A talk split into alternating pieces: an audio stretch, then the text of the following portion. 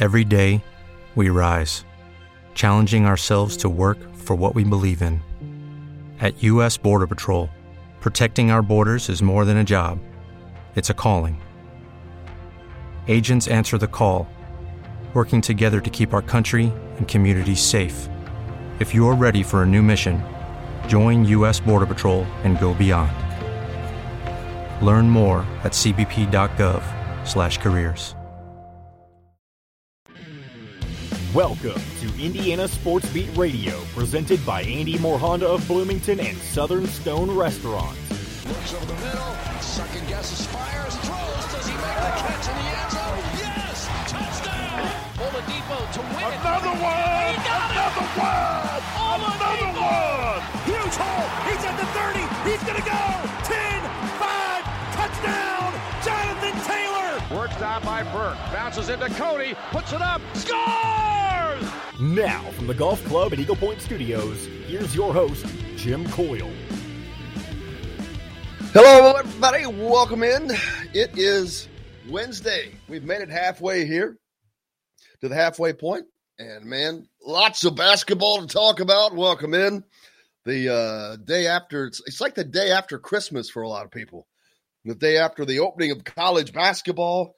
Uh, John pointed out 186 games. I, I kept saying there was 200. That was pretty damn close.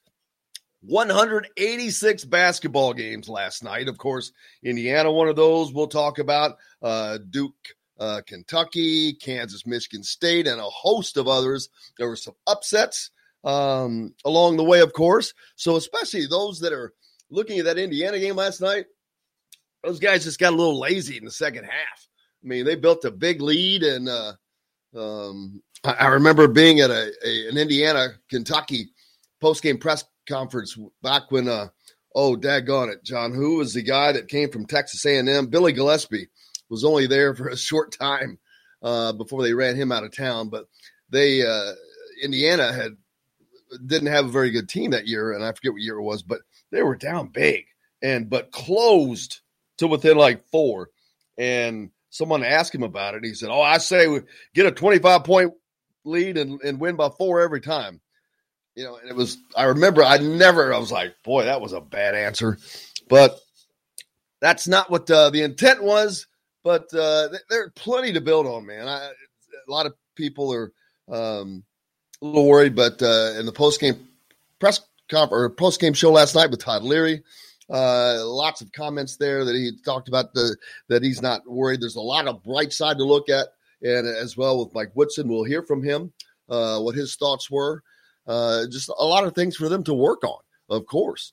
But there's a lot of things that look good in the beginning, some things that did not. And that three point shooting, um, and you heard Todd. Todd's been to practice. That man, they hit those in practice. So, and it's just the ability to transfer that to the game side. But Parker Stewart is a guy that was is probably going to be fun to watch. So, um, lots to talk about today.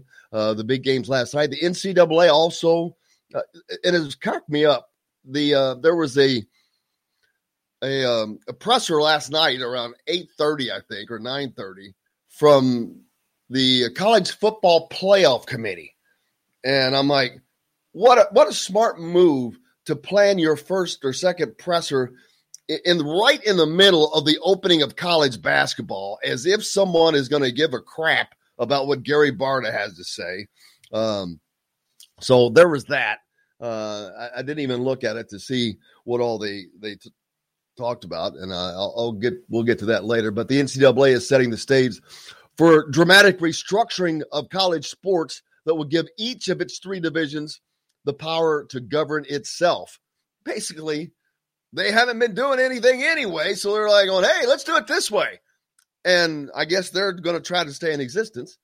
Uh, but approval of that new streamlined constitution ex- is expected in January with a new minimal consternation or conflict. The next phase of the NCAA's transformation figures to be more difficult, a reshaping of Division 1 that will tackle the revenue distribution, how rules are made and enforced, access to the hot, most high profile and lucrative NCAA events, such as the men's basketball tournament, and just how big the tent should be at the top of college sports. Uh, so it, it the landscape we've said this well we and everyone knows the landscape of college athletics is changing forever uh, right before our eyes right now we've seen the transfer portal and uh, nil just come in uh, boom boom boom um, uh, so there are things that are going to have to really change that are going to change uh, the ncaa on monday released a draft of an 18 and a half page constitution cut down from 43 pages over the last three months at the direction of President Mark Emmert. The cutting of NCAA red tape comes, wow, they finally realized that they need to cut red tape. Man, they're they're at the top of it. They're right on it. You got to give them credit for that. So um, the change is coming, and part I think part of that is the NCAA is just trying to stay in existence, uh, trying to to make a reason to to be there, um, because they're, they're they don't they they they're like a dog without teeth. They they just can't do a lot. They don't do a lot, and um, you've got the the football, the college football playoff, which is separate. Um, so everything there's just and there's just tons of money. Um, there's a huge gap in Division One with schools roughly with 175 million dollar budgets and schools with $4 million budgets. That's in Division One. So you've got schools that have a $175 million annual budget and schools that have budgets that are less than some of the single sports from some of these other teams. Most of the, a lot of the other teams, I would say. Uh, so there's that. Uh, the bowl subdivision of Division One is 130 schools that have access to the college football playoff, which brings in nearly 500 million dollars annually. That is controlled by conferences, not the NCAA. The Knight Commission recently proposed a revenue sharing model that it believes would curb the athletes' arms race at the top of Division One and better support education goals. So a lot of talk and, and all that, and we'll see how that shapes out. Hope everybody's doing well. Thanks a lot. Uh, everybody joining us already. Donald, how you doing? Five lefts. The Music Man, Scott Forrest is on. Sid, Dwayne, and uh, look like uh, Sid thought it looked like last year. Yeah, the three point shooting didn't look good, but uh, some of those I think were just shots that shouldn't have been taken. And I think Coach Woodson said that. He talked about that um, last night. As a matter of fact, let's hear what he had to say. Oh, where are we in break? Um, yeah, let's hear what Coach Woodson had to say. Um, first of all, talk about losing that lead. They built up that big lead, and there was a guy that placed a bet on Indiana to cover the spread, one hundred and ten thousand dollars. And man, he was looking so good. I bet he had to be feeling so happy for a while. And then the bottom collapsed. Um, it turned into what a one point game.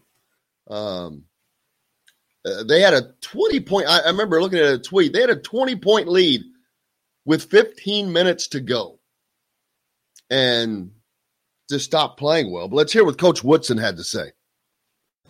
Well, again, this is a team that you know we've assembled that are we're trying to you know learn how to win, and um, I thought when we built the lead, we stopped playing the way we got the lead. And,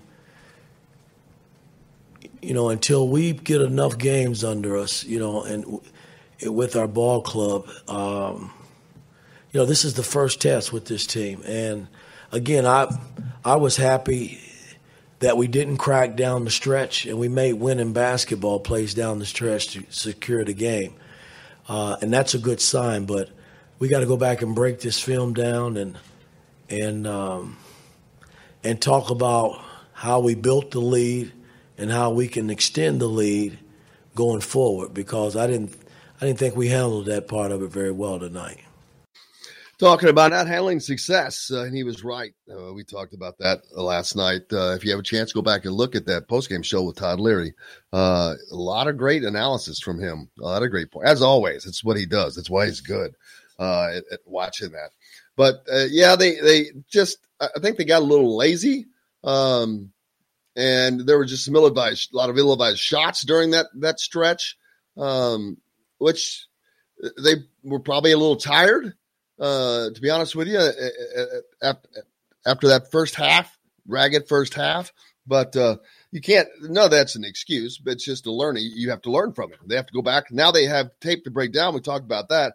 They have actual game tape, game tape film that matters to look at and, and to watch and the things that they did and did not do correctly, the guys that they did not hit, looking for the right shots. They've got to get Parker Stewart uh, more shots. That dude, and he has to get more shots. He has to work harder as well. We talked about that on the show last night. He, he's the guy. He comes out and sets the tone with those two threes, man. Boom, boom. And it's like, uh oh, it's going to be a big night. And then that was pretty much it. Uh, I think Todd said he would hit took or hit one more or two more shots the rest of the night after that, uh, which is crazy. They've got to get him, uh, make sure that, and the guards have to make sure that they get him involved. Um, so they've got to get the offense a little more fluid. You look at Miller Kopp, he was 0 for 3 shooting from deep. That's a guy that's a, a good shooter. That's a not a typical night for him. He's not a rookie. He's played for three years in the Big Ten. He's played in Assembly Hall before on the other side where it's even harder. Um, so uh, let's see, we got time for one more before the clip is released. Uh, Coach also talked about the, the defense that they played and, and how well it was. Let's hear what he had to say. Yeah, I mean, again, I've been saying it all along. Our defense is really, when I look at the three exhibition games that we played, you know, this is kind of how we played defense. And, you know, I expected that uh, coming out tonight. Uh, didn't really know. I mean, we had a good offensive display in one of the games in the Bahamas, and then against Belmont, we had, you know, we were really good offensively. I thought the way we moved the ball and made shots. Uh, you know, we're missing a lot of wide open threes right now, and so we got to get better in that area because these same guys have been making them in practice and uh, we, they just got to feel comfortable in taking them in the game and making them, and they will. We'll we'll get to that point, but um, I like the way we started the ball game based on our defense because, you know, I, I, I keep saying it. If we can build a defensive foundation here, you know, we'll be in every ball game and give ourselves a chance to win. And he's right. Defense wins championships, and they were playing unbelievable defense in that first half. It was smothering. Um, and for most of the game until that last 15 minutes, um, uh, they were they held Eastern Michigan under 30% shooting the entire night. Uh, and I to look back. I don't have the stats pulled up in front of me to see what the actual game uh, ending was, if they closed that with that run that they made. But uh, they held them all night long um, and, and until the end. So they've just got to build on that, build on maintaining what you've done, maintaining what you have uh, instead of letting it slip. And that's exactly what Coach Woodson is talking about. We got plenty more coming up. Derek Jackson's on the show today, as always, joining us in a little while. Bob Kravitz will be on. Rick Bozich, Hall of Fame writer. Both were at the game last night as well. We'll look forward to talking to him. Lots of other games to talk about. Uh, Virginia, not a good night the big games uh, that our friend Mike DeCourcy was at last night Duke, Kentucky, uh, Kansas, Michigan State. We'll talk about all that as more. You're listening to Indiana Sports Beat, brought to you by our great friends at Southern Stone Restaurant. Make sure you get out there and visit. That's where the IU basketball, football coaches shows are held weekly. Uh, what is today? Wednesday. Tonight's the Tom Allen Show, 7.05 with uh, Fish and Tom Allen. So make sure you go out there. We're back with more right after this. We'll be right back to the Golf Club at Eagle Point Studios for more Indiana Sports Beat Radio with Jim Coyle, presented by Andy Moore Honda of Bloomington and Southern Stone Restaurant. Whether it's a celebration or just a relaxing night away from the kitchen, don't make the same old choices. Try something fresh and new. Southern Stone Restaurant at Rogers and Patterson in Bloomington is open for lunch and dinner. Southern Stone offers comfort food with Southern charm. You can sit on the outdoor patio or the spacious inside seating, knowledgeable bartenders with classic drinks, and you can catch the IU basketball and football coaches shows at Southern Stone Restaurant each week. Southern Stone Restaurant, located at Patterson and Rogers in Bloomington. If you're in the market for a new Honda, Andy Moore Honda of Bloomington has the deals for you. How about a brand new 2021 or 2022 Honda Pilot? All the trims for 0% APR financing over 48 months and $0 down. Or how about a brand new 2021 Honda Passport? Also 0% APR financing over 48 months and $0 down. Get more to your door with AndyMooreHonda.com. Come see us at the all new Andy Moore Honda, now in Bloomington. Hello, everybody. Jim Coyle from Indiana Sports Beat. When I'm not covering the Hoosiers, you can find me at Bubba's 33 in Clarksville, located on the northeast corner of I-65 at Veterans Parkway. Bubba's 33 has hand-tossed pizzas, bold burgers, and ice-cold beer from a select list of local craft brewers. An incredible food selection, all made fresh daily. Whether you're meeting the team for that post-win meal in the family dining area or meeting friends for happy hour to watch the game on one of Bubba's 50 TVs. Bubba's 33 in Clarksville pizza, burgers, beer. If you're looking for a home in the Indianapolis area, you need Cheryl Sizemore from Remax Advanced Realty. Cheryl Sizemore has over two decades of experience, and that could be the difference in you getting the home you want in today's tough housing market. Reach out to Cheryl Sizemore from Remax Advanced Realty at cheryl at indiehomepros.com or 317-298-0961. Cheryl Sizemore from Remax Advanced Realty. Let Cheryl Sizemore get you in the home you want today. Cheryl at indiehomepros.com. We all want a winning smile for those championship photos, and that's exactly what you will get at Reynolds Family Dentistry in Sellersburg. Reynolds Family Dentistry has been serving the dental needs of Hoosier families for over 30 years. Let doctors Roger and Jay Reynolds take care of your family. Just off of I-65 at 809 South Indiana Avenue in Sellersburg. Call 812-246-3368. That's Reynolds Family Dentistry, 812-246-3368. Hey, this is Jim Coyle with Indiana Sports Beat Radio. We're now a part of the Rivals Network. TheHoosier.com is where you'll find complete coverage of the Indiana Hoosiers, as well as coverage of the Big Ten. Simply go to TheHoosier.com and sign up. It's free. You can also catch Indiana Sports Beat Radio there each day at your convenience, or you can find it any place you podcast or on this station each weekday. If we're not on the station where you live, we should be at for Indiana Sports Beat Radio. This segment is brought to you by Andy Moore Honda of Bloomington. Now back to the golf club at Eagle Point Studios for more Indiana Sports Beat Radio with Jim Coyle, presented by Andy Moore Honda of Bloomington and Southern Stone Restaurant. Welcome back, Indiana Sports Beat Radio. Brought to you by the great folks at Andy Moore Honda Bloomington. If you're looking for a deal, they've got them for you and they're fighting breast cancer as well. They're helping uh, the American Cancer Society. So they've got zero dollars down, zero percent APR financing on uh, several vehicles. So uh, get out to Andy Moore Honda Bloomington and uh, check it out. Uh, Ross commented about Navy beats Virginia last night. Armaan Franklin, of course, transferred there. Not a good night for either of them. Armaan two of 11 from the field, one of seven behind the arc. So not a great shooting night there. Navy or uh, Virginia goes down. And the comment about Navy having some good teams in the past. David Robinson, of course, the Admiral. Well, ironically, um, a friend of mine that I graduated high school with, Carl Liebert, who is on the V Foundation board of directors now, played on that team with Carl.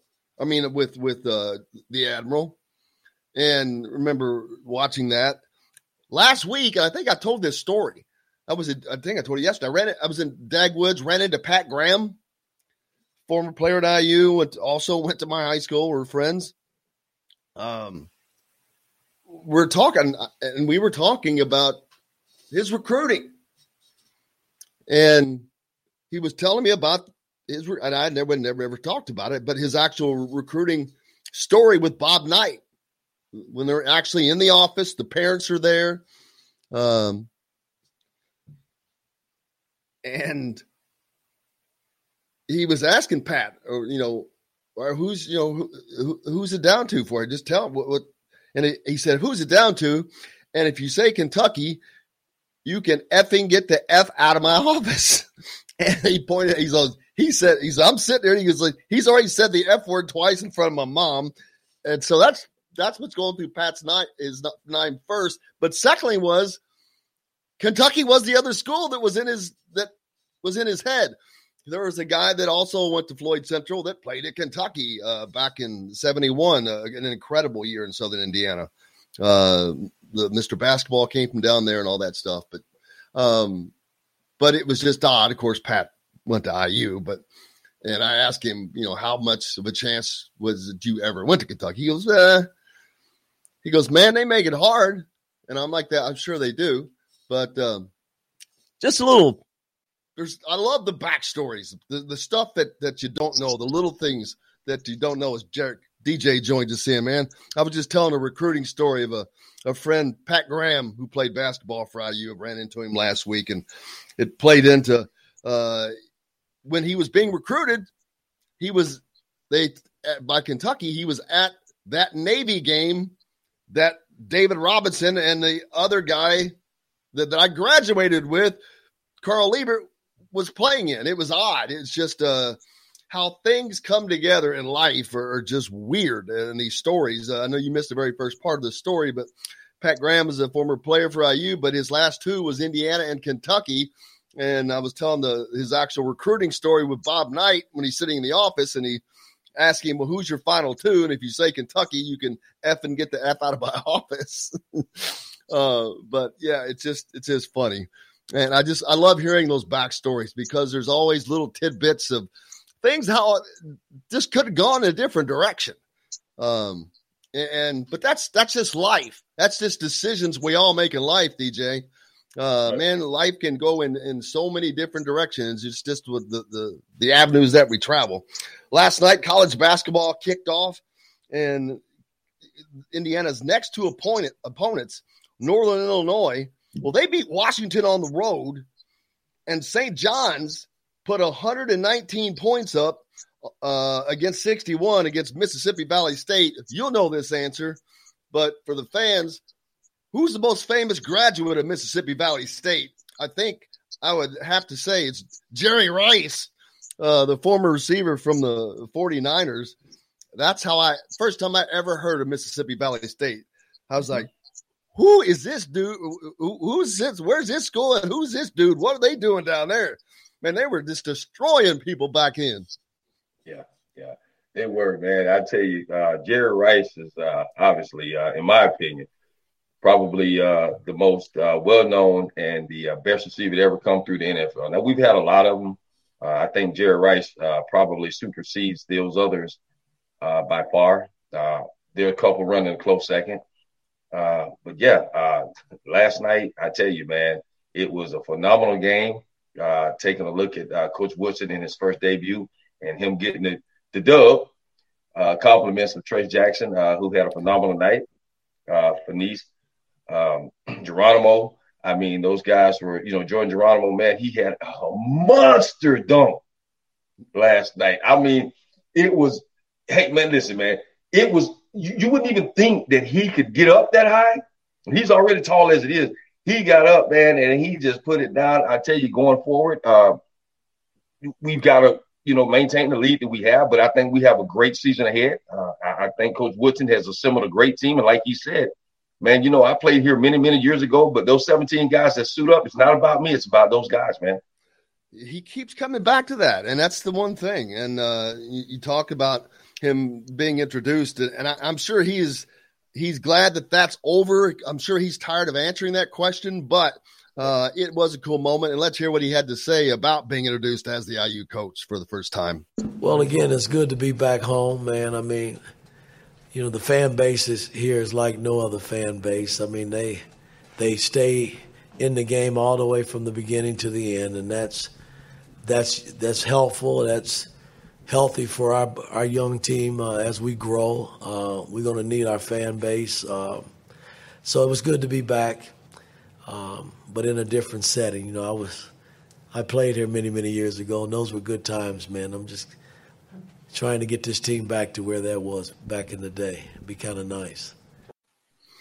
There you go. So uh, yeah, so now he's ready to move forward from all that, so he can focus on basketball, Derek, and because that's what his that's all he's thinking about, and uh, getting the team better. But uh, there were there's upsets last night, so people that you cannot complain about being up.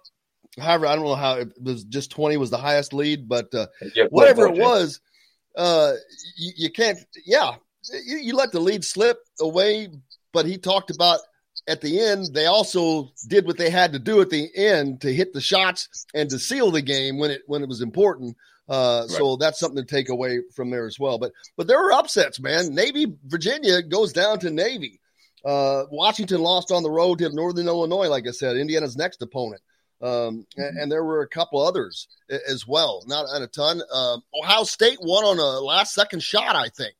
Yep. Uh, so there are people to Akron the zips. Akron, yes. So yeah, so if, if, you'd rather be on the other side of that, uh, and I'm sure you wouldn't, you'll you'll be happier with having to work on keeping a lead rather than having to get over a loss. But uh, Indiana's got some.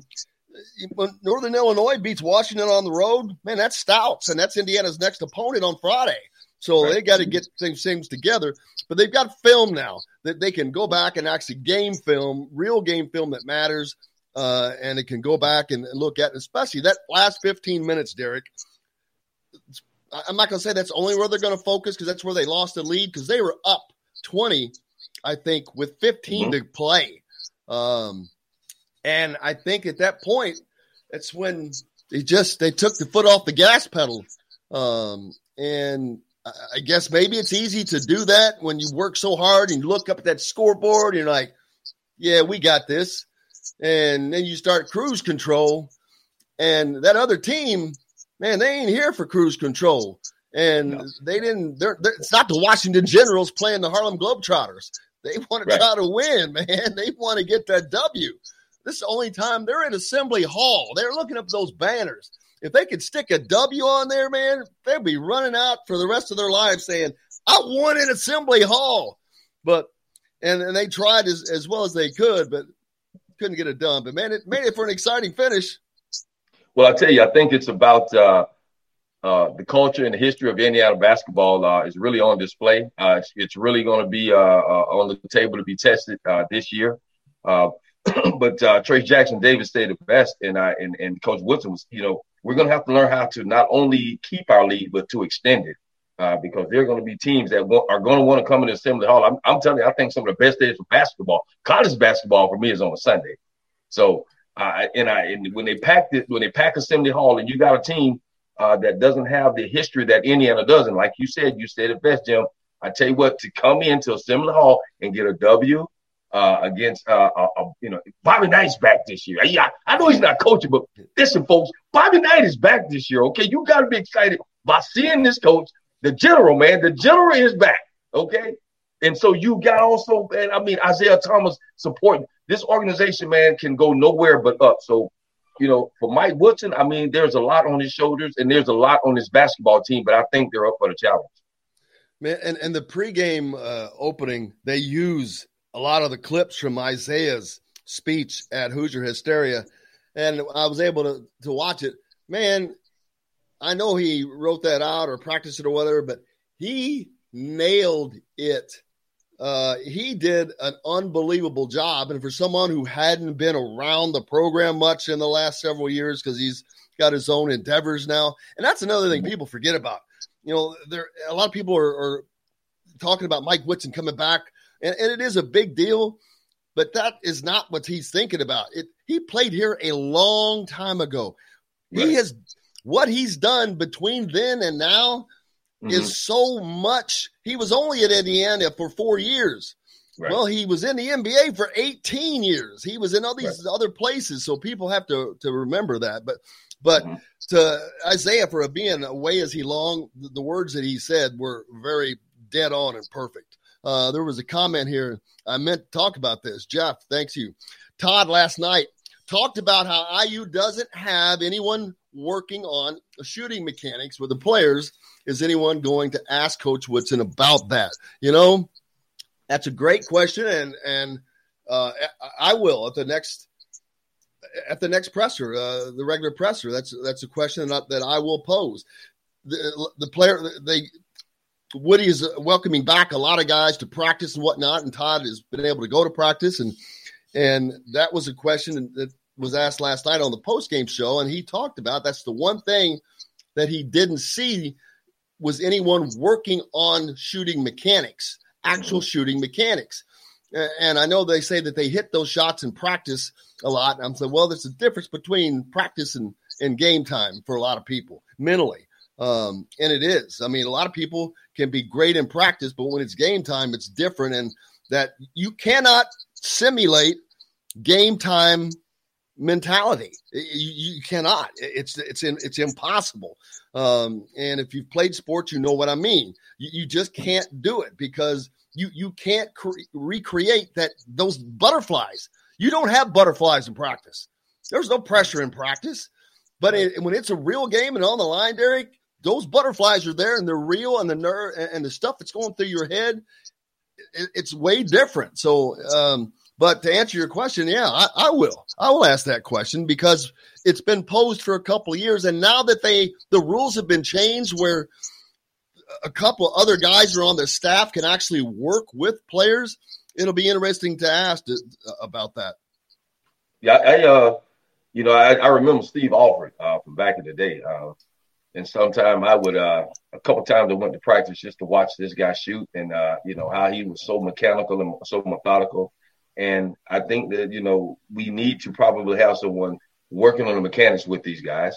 Uh, because last night the shooting percentage wasn't that high. But you you said it, Jim, you said it the right. I mean, I you couldn't have said it even better. Listen, man, when the lights go on, it's completely different. When you're practicing against your own guys, or if you got a coach on the floor saying, you know, if he blows the whistle and say, wait a minute, stop. You can you can do that in practice.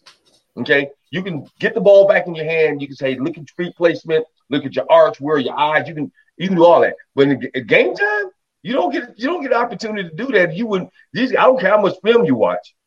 You would never ever know how good that player is until that player is on the floor with you. You know, film t- film doesn't lie. We know that. But until you are faced, you know, you're seeing the shot clock man ticking down two, one, and you're make, trying to make a decision on what you're gonna do Man, that is pressure, folks. That's pressure. there ain't no redos, man. There ain't, ain't no, no, redos. redos. And, and practice, no you can redo it, like he was saying. Oh, let's blow the whistle and let's do that again. Yeah, no yeah. redos no in game time, and you know that. And, um, Rob Phinisee, speaking of no mm-hmm. redos, he looked he, he looked comfortable to me. Uh, I, he had a he had a nice three pointer that looked comfortable. He was in traffic sometimes with a ball and just looked comfortable. He he looks like a, uh, the veteran that he is. The, the offense is just not gelled, um, and, yeah. I don't know how long it takes, but it's going to take longer than a game and longer than a preseason because you've got a lot of new faces, you've got a new system, uh, you've got new new pieces that you're putting with uh, some motor pieces. Again, look around, man. Teams lost Teams lost to teams they shouldn't have lost to. Indiana didn't lose, but they're going to have a hell of a challenge uh, against Northern Illinois. As someone pointed out a minute ago, uh, um, that one of their players hit six three pointers last night. I think it was Tim. Uh, I don't know That's where his text. There you go, right there. Uh, Hankerson, six three pointers and scored 28 points against Washington, a D1 team who uh, mm-hmm. has been good here of late. So there you go. We'll see how that that defense is. Hey, we got to take a quick break. Make sure you hit up our friends at Andy Moore Honda in Bloomington if you're looking for a new vehicle. They're helping out uh, Cancer Society and breast cancer specifically, and you can get zero dollars down, zero percent APR financing on uh, select vehicles. Back with more right after this. We'll be right back to the Golf Club at Eagle Point Studios for more Indiana Sports Beat Radio with Jim Coyle, presented by Andy Moore Honda of Bloomington and Southern Stone Restaurants. Hey, we all need insurance, whether it's auto, home, renters, or life insurance, and you need to be insured by someone who cares about you. For those of you in the Southwest, Indiana, Evansville, and Southern Illinois areas, make sure to reach out to our friends at AAA Insurance today for your auto, home, life, and renters insurance needs. You can reach AAA Insurance at 812 477 9966. That's 812 477 9966. AAA Insurance. Be covered by someone who cares about you. The baseball season is entering the home stretch of the college and pro football seasons are ready for kickoff. Leroy's Tavern has every big game with the MLB and NFL ticket on any one of their many flat screen televisions throughout the bar. Watch every game and enjoy $1 Busch Light beer on Sunday, Monday, and Thursday throughout the season. Daily lunch specials are just $5, and that includes a sandwich, chips, and a non-alcoholic drink from 10 a.m. to 1.30 p.m. Monday through Friday. Leroy's Tavern, a Westside tradition at 2659 Mount Vernon Avenue. Whether it's a celebration or just a relaxing night away from the kitchen, don't make the same old choices. Try something fresh and new. Southern Stone Restaurant at Rogers and Patterson in Bloomington is open for lunch and dinner. Southern Stone offers comfort food with Southern charm. You can sit on the outdoor patio or the spacious inside seating, knowledgeable bartenders with classic drinks, and you can catch the IU basketball and football coaches shows at Southern Stone Restaurant each week. Southern Stone Restaurant, located at Patterson and Rogers in Bloomington. You've always been there for me. You helped me count pennies from my piggy bank. You helped me pick out my first car. And helped me buy my dream home. And I know you'll continue to be there for whatever my future holds. Because you're my BFF, banking friends forever. Right now, get free checking with online banking. And all the products of big city banks with hometown service. With First Federal, you can do that. If you're looking for a home in the Indianapolis area, you need Cheryl Sizemore from Remax Advanced Realty. Cheryl Sizemore has over two decades of experience, and that could be the difference in you getting the home you want in today's tough housing market. Reach out to Cheryl Sizemore from Remax Advanced Realty at Cheryl at IndyHomePros.com or 317 298 0961. Cheryl Sizemore from Remax Advanced Realty. Let Cheryl Sizemore get you in the home you want today. Cheryl at IndyHomePros.com. If you're in the market for a new Honda, Andy Moore Honda of Bloomington has the deals for you. How about a brand new 2021 or 2022 Honda Pilot? All the trims for 0% APR financing over 48 months and $0 down. Or how about a brand new 2021 Honda Passport? Also 0% APR financing over 48 months and $0 down. Get more to your door with AndyMooreHonda.com. Come see us at the all new Andy Moore Honda, now in Bloomington. This segment is brought to you by Aurora Specialty Sleep Clinic. Now back to the Golf Club at Eagle Point Studios for more Indiana Sports Beat Radio with Jim Coyle, presented by Andy Moore Honda of Bloomington and Southern Stone Restaurant. Welcome back on this midway point Wednesday. Derek Jackson, DJ, joining us here as uh, he does each week. Uh, looking forward to talking to Bob Kravitz from The Athletic later and uh, Rick Bozich, Hall of Fame writer from WDRB, WDRB.com down in Louisville, but uh, former IU graduate. He uh, both were at the game last night, so uh, looking forward. Those are those are two veteran veteran, two of the most respected writers in the country. Derek, I, I know. Uh, the funny thing is, Bob is he's a columnist, and people there's a difference between reporters, beat writers, and columnists. Columnists I'm like a columnist. I, I, can I say whatever I feel, say what I'm thinking. Um, reporters and beat writers, they're they're there to just give you the facts with without a lot of, of opinion. Bob's a Bob's a, a columnist.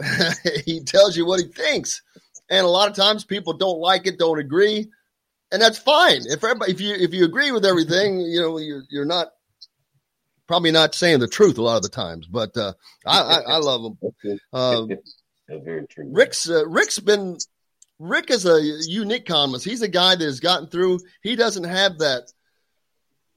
That he's more of a middle of the road guy. He's been able to do do that. Uh, he's a, one of the greatest writers. It's why he's a Hall of Famer. But uh, love having him on. He's a uh, they're pretty funny. Six foot. He's like six six too. Big old dude. Big old dude, man. I'm like, uh, I didn't know that. Played, I, I went to this, went to the high, same high school with um, Gregg Popovich, Poppy, really? Pop from uh, the Spurs up mm-hmm. in Merrillville, from the region up in Merrillville. Merrillville uh, and the Gary down area. Yep. Yep, uh, up from the region.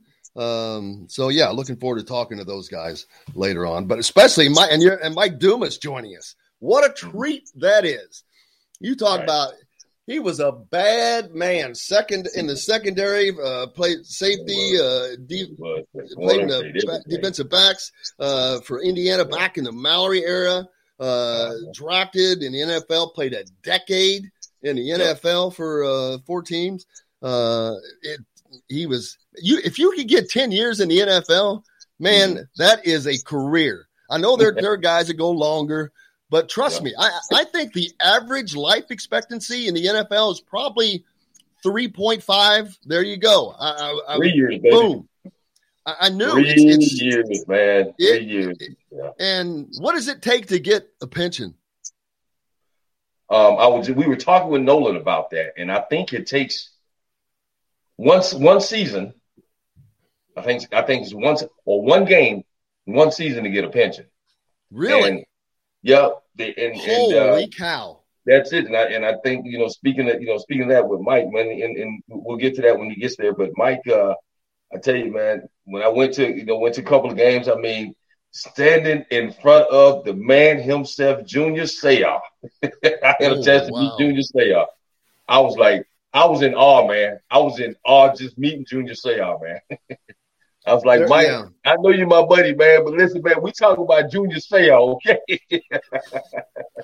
yeah, that's when when you meet certain people, you can just tell uh, why they are. I remember I used to work the National Finals Rodeo a lot in the media because I, I, had an involvement there. I've talked about that, and I remember they were there. There always be athletes at, at because the National Finals Rodeo in Las Vegas was was a big event, and there's people that that uh, the crossover there. But uh, John Elway was there, and he was walking in front of me, and he looked. He was retired then, but he had a leather coat on, but he still he looked like an NFL quarterback. He wow. was just big, chiseled, six three, four, whatever he was, and just I'm like, damn. And that dude was a quarterback. I'm like, and that dude was a quarterback and he looked like somebody that would just could jack you up right now. Um, so that's why these guys are they're just special athletes, man. I, it's just all I can tell you. If you've never been around one, ever had the good fortune of uh, of meeting one, um, there there's just a little difference between them and the rest of us mortals. Yeah, I tell you, man. Uh, speaking of John Elway, uh, I love the guy, respect the guy. But I didn't like him this week because they beat my Dallas Cowboys per T band in Arlington. It may I don't know what we were doing, but we did not look like a six in one football team against the Denver Broncos in Arlington. I don't know what was going on. Sorry, uh, sorry, folks. I am so sorry I'm off topic, but I'm, you know, I'm a huge Hoosier fan and I'm a huge Dallas Cowboy fan, and we did not get the job done in Arlington this week. Jerry Jones, stay out of football operations make money for the team, but you gotta stay out of football operations, please. You please, know that ain't gonna happen. You know that's not gonna happen. Yeah, I know. I, he, I there I, are just there are most owners don't get involved, and there are certain owners that you know are involved, and and some that shouldn't be. Like Arthur Blank, is he still yeah. own the Falcons? Is that the guy owns so. the I think well, always on I the sideline. I mean, get off the damn sideline. I hate when I see an owner on the sideline. I mean, get off yeah, the damn sideline. It drives me nuts. Um, that's that's what they reserve the uh, seats in the sky for, man. Yeah, sit up there with your family, man. Let the coaches let the coaches run the football team. Let them get the wins for you, man. We don't need all that, man. Very so, uh, Jerry Jones is involved in the drafting. Uh, everything. he's, he's got a hand in on everything. Now with to be fair, he played football at Arkansas with with right. Jimmy Johnson. Uh, that's how you know that relationship happened, and before it soured, and uh, I'm sure they're fine now. But uh, but yeah, and and what a what a monster they built. But I think Jimmy Johnson got most of the credit. Should get most of the credit uh, if you if you really go back and look at the history of that. But but uh, yeah, he he loves being involved and uh, just trying to to find that that magic button and it's just it's so it shows you how difficult it is but there then there are people like and i hate it and a lot of people hate it but um our buddy bill belichick up in new england he's about to do it again he's found his quarterback i think He's found the guy. And that's the thing. You've got to find the quarterback. If you find the quarterback, that changes everything. You you can put the other pieces around because people see that. And man, he's already I think he's already found his quarterback. Well, I tell you, just just get just to finish it up and get right back, you'll get right back to where we were. Remember when the Cowboys we won those Super Bowls? That who was the head coach at that time? Jimmy Johnson, right? Oh yeah. Okay, so they had a relationship. Jimmy Johnson did not allow Jerry Jones to get into the drafting. He didn't. He, he was hands off at that time. We yeah. were successful. Now, here we go. So Jerry Jones, stay out of it. But yeah, I think Bill Belichick has he, he's found his another masterpiece in Mac Jones. Um, he's going to uh, surround uh, Mac Jones with the protection that he needs. Uh, and everybody thinks that, oh, you know, uh, since uh, you know Tom Brady left New England, they're going to go down. Listen, anytime Tom Brady leaves a football team, they're going to have a challenge year or two. But Belichick is going to come back, folks. Do not think he's going to be sitting where he is forever. Hey, uh, yesterday, uh, a note I mentioned. Uh, um, oh, daggone it, um, Mike Tomlin. Mike Tomlin passed Bill Cowher in wins, uh, total wins in in, in Pittsburgh, uh, mm-hmm. and they've only had three coaches since 1969. I, I, just that's. I wish I was a Steelers fan. Mm-hmm. I, I do. I because that is a great, great, great organization. Um, it's one of the best organizations in professional sports, or in all of sport, uh, I should say. Um, there were some other big games last night, Derek. Um, Michigan State, Kansas, uh, and mm-hmm. Kentucky Duke, the nightcap. Uh, Coach Krzyzewski's farewell tour started off in the Garden, a great place in Madison Square Garden, and uh, in great fashion as number nine Duke beats number 10 Kentucky 79 71. Uh, the biggest storyline there, of course, was Trevor Keels, a freshman, stole the show with 25 points, including Duke to a season opening win. He's a uh, six four combo guard. He dominated the first eight minutes of the second half. Um, I didn't get to watch that game because I was doing the post game show with with Todd. But uh, before that, you had Michigan State and Kansas, and I think Michigan State got handled in that game. Um, they uh, see they honored oh they honored Mike Krzyzewski at halftime of that game, which was nice. Uh, mm-hmm. But in the uh, the other game, what was the final score of the other game? I, I, didn't get to see either of those games. I think Kansas won pretty handily. Kansas right? won eighty-seven to sixty-four. Michigan State does this every year. They they don't start off very well. And now that Indiana is out of this Crossroads Classic and they have Mike Woodson, this is an event that they want Indiana in. If you notice these teams, all blue bloods, Kansas, Kentucky, Duke, Michigan State is not really a blue blood. They're a very, very successful program they're I don't know if I put them in the blue blood category. They have what just two national titles.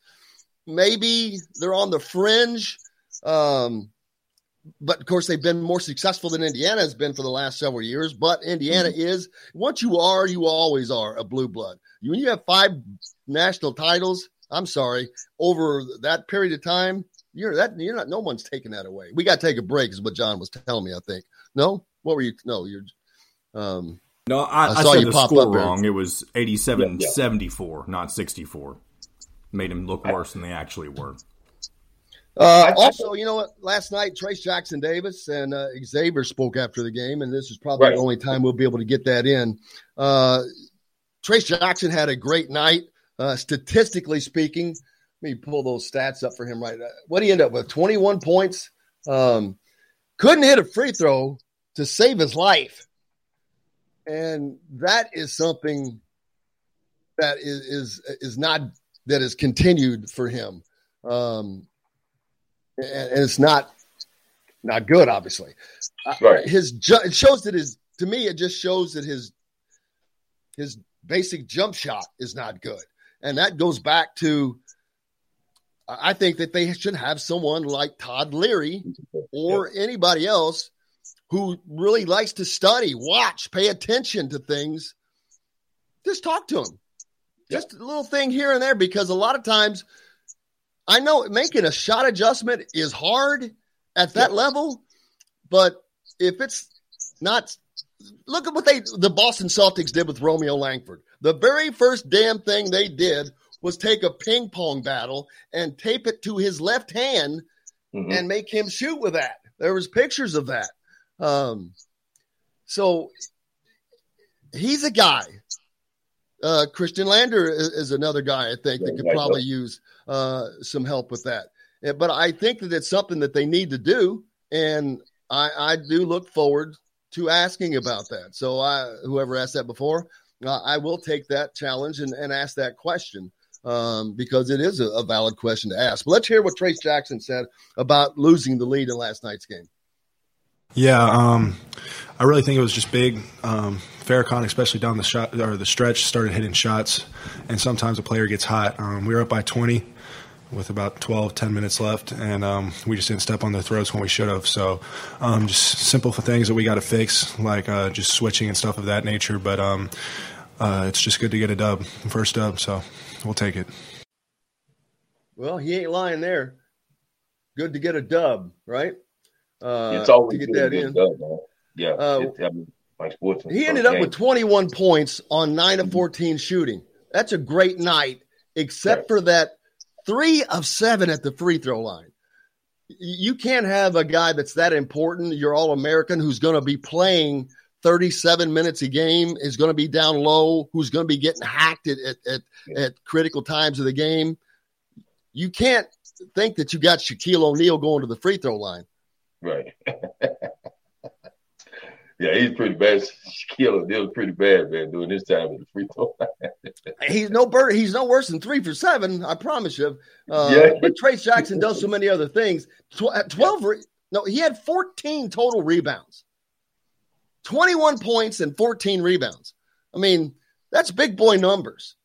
Uh, so it's it's hard to complain about a guy when he's putting up all American numbers like that. But if this was in a, a, conference game that was a, a, two point, well, hell, this was a damn one point game.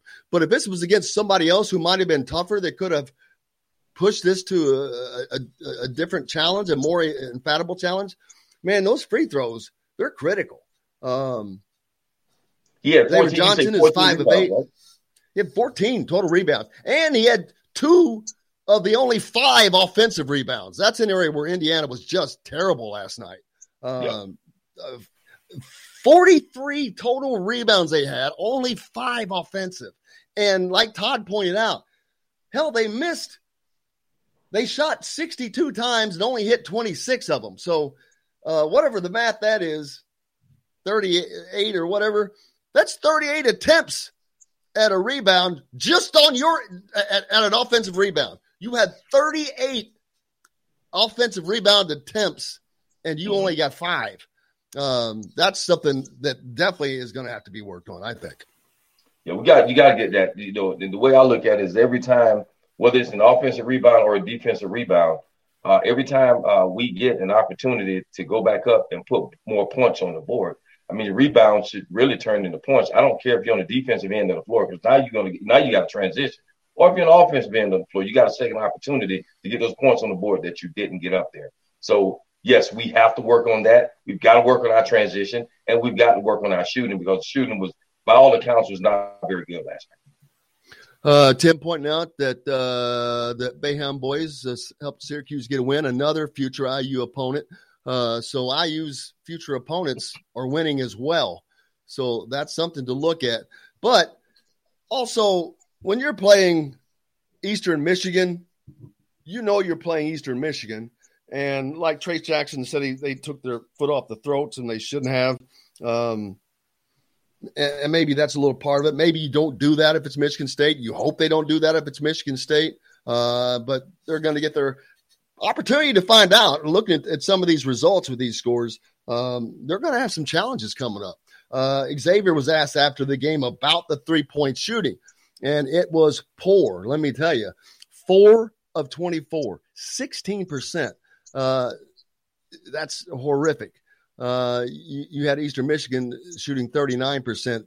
They hit nine three point shots. That's why they were able to get in that game. Uh, right. And so you, you got to, uh, uh, guys that are, you know, that were overlooked, not recruited, and they're playing against these big time guys, man, just knocking down shots. Well, let's hear what Xavier had to say. Uh, I mean, we still got work to do. Uh, I, I, ain't gonna lie. Uh, our last practice on Sunday, when we, our last scrimmage, little, little setup, uh, we, we shot the same same percentage, four for twenty four. Coach told us you gotta get in the gym, and, and that's what we're gonna we're gonna keep grinding. and We are gonna get back in the gym tomorrow. There you go. Got to keep grinding, and and it's it's different between practice and the games, like they said. But I'm sure we'll get that worked out. Um, it's Miller Kopp, like I said, he went over 3. So that tells me it's more of a synchronicity thing, maybe. Uh, you've got to get Parker Stewart more involved, or and Parker Stewart has to get more involved. Um, so it's a lot of positive things. It's not like they there's things that happen that they can't do. So looking forward to that, and uh, looking forward to uh, Rick Bozich coming up along with Bob Kravitz. They were both at the game last night. Uh, looking forward to getting their views on that. Uh, and there's there's a ton of more games tonight uh, opening up the season. Uh, there was nearly 200, 186 last night, and so the remaining uh, there's probably like another 60 or so games tonight. Uh, maybe the college football committee will schedule another um, presser in the middle of that, as they did last night, to trying to bury it. Uh, their presser in the middle of the opening of college basketball. Hey, we got lots more coming up here. Rick Bozich from WDRB.com joins us, Hall of Fame writer. Uh, Bob Kravitz from The Athletic as well. Back with more right after this. We'll be right back to the Golf Club at Eagle Point Studios for more Indiana Sports Beat Radio with Jim Coyle, presented by Andy Moore Honda of Bloomington and Southern Stone Restaurant. If you're in the market for a new Honda, Andy Moore Honda of Bloomington has the deals for you. How about a brand new 2021 or 2022 Honda Pilot? All the trims for 0% APR financing over 48 months and $0 down. Or how about a brand new 2021 Honda Passport? Also 0% APR financing over 48 months and $0 down. Get more to your door with AndyMooreHonda.com. Come see us at the all new Andy Moore Honda, now in Bloomington. Whether it's a celebration or just a relaxing night away from the kitchen, don't make the same old choices. Try something fresh and new. Southern Stone Restaurant at Rogers and Patterson in Bloomington is open for lunch and dinner. Southern Stone offers comfort food with Southern charm. You can sit on the outdoor patio or the spacious inside seating, knowledgeable bartenders with classic drinks, and you can catch the IU basketball and football coaches shows at Southern Stone Restaurant each week. Southern Stone Restaurant located at Patterson and Rogers in Bloomington. Hello, everybody. Jim Coyle from Indiana Sports Beat. When I'm not covering the Hoosiers, you can find me at Bubba's 33 in Clarksville, located on the northeast corner of I-65 at Veterans Parkway. Bubba's 33 has hand-tossed pizzas, bold burgers, and ice-cold beer from a select list of local craft brewers. An incredible food selection, all made fresh daily. Whether you're meeting the team for that post-win meal in the family dining area or meeting friends for happy hour to watch the game on one of Bubba's 50 TVs. Bubba's 33 in Clarksville pizza, burgers, beer. If you're looking for a home in the Indianapolis area, you need Cheryl Sizemore from Remax Advanced Realty. Cheryl Sizemore has over two decades of experience, and that could be the difference in you getting the home you want in today's tough housing market. Reach out to Cheryl Sizemore from Remax Advanced Realty at cheryl at IndyHomePros.com or 317 298 0961. Cheryl Sizemore from Remax Advanced Realty. Let Cheryl Sizemore get you in the home you want today. Cheryl at IndyHomePros.com. Considering an online pharmacy? Explore BeSafeRx to find useful information and resources to help you purchase medicines safely online. A safe online pharmacy requires a doctor's prescription, has an address in the United States, has a licensed pharmacist, and is licensed by a state pharmacy board. It's best to stay away from online pharmacies that don't meet these criteria. Discover more helpful tips and resources at BeSafeRx. Go to fda.gov slash BeSafeRx. Hey, we all need insurance, whether it's auto, home, renters, or life insurance, and you need to be insured by someone who cares about you. For those of you in the Southwest, Indiana, Evansville, and Southern Illinois areas, make sure to reach out to our friends at AAA Insurance today for your auto, home, life, and renters insurance needs. You can reach AAA Insurance at 812 477 9966. That's 812 477 9966. AAA Insurance. Be covered by someone who cares about you. This segment is brought to you by Bubba's 33 in Clarksville. Pizza, burgers, beer. Now back to the Golf Club at Eagle Point Studios for more Indiana Sports Beat Radio with Jim Coyle, presented by Andy Moore Honda of Bloomington and Southern Stone Restaurant. Welcome back on this Wednesday, and that is a special day because we get the big guns. Bob Kravitz from The Athletic, Rick Bozich from WDRB.com. Both at the game last night, guys. Um, yes, sir. I think the thoughts are pretty much the same. Indiana built a big lead, looked good doing it, got lazy. Three point shooting is a problem. Regular shooting is a problem. Um, free throw shooting. Free throw shooting is a problem. Things we've heard before, ironically, but it still looked different, and the guys sound different. I know they're hitting these shots in practice, but there's a difference in practice in the game. I, I, I don't know. I don't. That, that's what. Archie Miller used to say. I know that's it. It sure does. We're sound... hitting them in practice. well, I don't give a damn what you're doing in practice. Hit them in a game. Here's what's concerning, though. They didn't hit him in practice. Xavier Johnson said they went four for 24 in the scrimmage, too.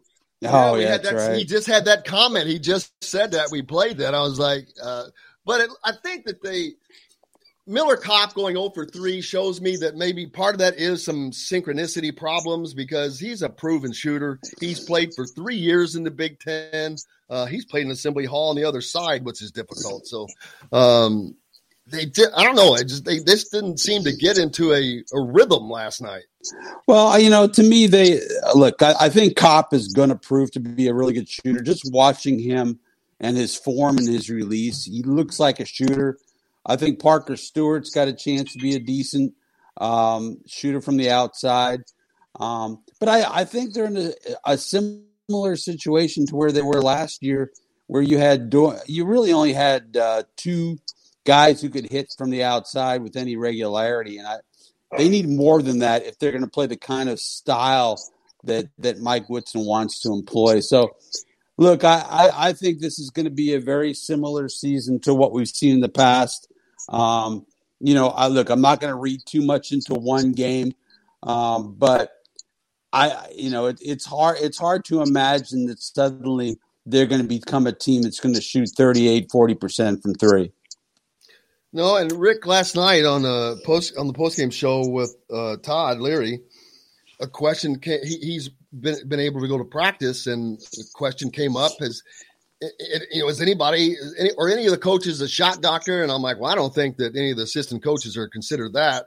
And and they asked, does anyone work with him? And Todd said, no, that's the one thing that he didn't see is anybody working with anyone on shooting mechanics. You know, he saw a couple of guys working after on their own and whatnot, but and he kept saying, hey, you know, they all have my number. Um, and he he praised. Uh, I think you. I was shocked, and you may be, but who do you think he praised when I said, "All right"? When you guys were playing, you had a team of guys that are all great shooters. Because well, that's not exactly true at the beginning. He said there were some things we had to work on as well. But do you know who he praised as being a guy who could like catch things and just give you a tip here and there that that helped improve him and, and some of the other guys back then? Dan Dakich. Bingo you, you, you, nailed it. He, he said, I, because he may be surprising to you, but he said, Dan would, he just, for whatever reason, could sometimes just see things and just give you this little tip that would, would help you. And, um, I, I, it seems like today people don't want to ch- help them change their shot. They just want to kind of help them moving along. But obviously, there's some guys, and Trayce Jackson Davis is the first one that comes to mind he's got to work on his regular jump shot, as we've talked about for four or three years now. Um, at he the free throw line, he goes over. He made the one from the elbow, 17 yeah. feet, looked good. Yeah. I, I, was just, honestly, it was only one, but I was just glad to see him take it. And, and also made a nice right hand move down on, on the block. Right. To try the right hand. And, you know, Race Thompson took one or two threes. I mean, that that's what Mike wants them to do. And Oh yeah. You know whether they're going to make any of them is a completely different deal. Going back to Dan, eh, he you know obviously has the coach's eye, but how come he couldn't shoot? hey, but in that the, the, truth in a lot of things, guys are, are not always those that uh, I'm those sorry, that do those totally that do unfair. do and those that can't teach. Right? That's the old saying. Right. Those I'm that those I'm that gonna have can to turn do on the and those that radio at ten o'clock because I know who's going to get blown up now. I mean, at Uh, noon. That's okay. I'm used to it by I, now. I think Woodson needs to be the guy. He, he, he's the fifth all-time leading scorer at IU. He's a he was an offensive player. I think he's the guy who can teach shooting. And the one thing I'll, I'll give him credit for is the, the most interesting comment I thought he made after the game was, "That's the way the game's played now. We have to keep shooting the shots." And I think what he's I think after two or three years of these guys playing, feeling like I better not take that shot. If I miss that shot, I'm coming out of the game. He's indoctrinating them to think it's okay if you take a shot. It's okay if you take a couple shots and you miss them. I didn't really see one instance in the game where he pulled somebody for taking a bad shot, and they did. and they did take a few bad shots. Huh? They took And- some. Yeah, Ray yeah. Thompson took a couple Oh, quick yeah. ones from the corner. He pulled guys. He pulled Xavier Johnson for those turnovers, and he pulled uh, I think Galloway for a defensive miscue, but he didn't pull anybody for taking a bad shot. So I think Right. you have to change the mindset of take these shots. I believe you can make them. Keep doing it. Mm-hmm. Yeah, that's uh, the. He, there were a couple timeouts uh, that he called. Boom. Uh, there was a defensive lap where they gave up uh, an easy three, uh, and like you mentioned, and that's what he was focusing on. He was just teaching, teaching moments, and, and they're going to be challenged coming up. I talked about Northern Illinois is their next opponent. They beat Washington on the road last Yeah, night, so you got that. St. John's put 119. I know it was Mississippi Valley State. They scored 119 points. Syracuse wins. Um, they've got some challenges that are coming up. Uh, that are teams that are uh, Northern Illinois.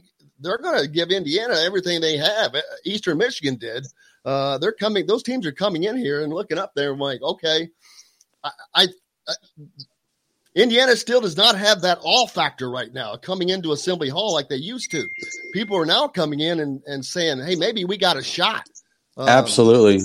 The the veil of invincibility has been lifted, and and it's it's really it was lifted a long time ago, honestly. And I ca- I just want to say this one thing. It's sort of unrelated to what we we're talking about, but wasn't it great to be back in a full? It wasn't a full house, but to just have fans there and and see all those people and hear all, all those people and you know in the in the mid, midst of the pandemic I got to a point where I, I had forgotten what sports were like with fans and almost got to the point where I was like, yeah, do we really, do we really, are they really that important?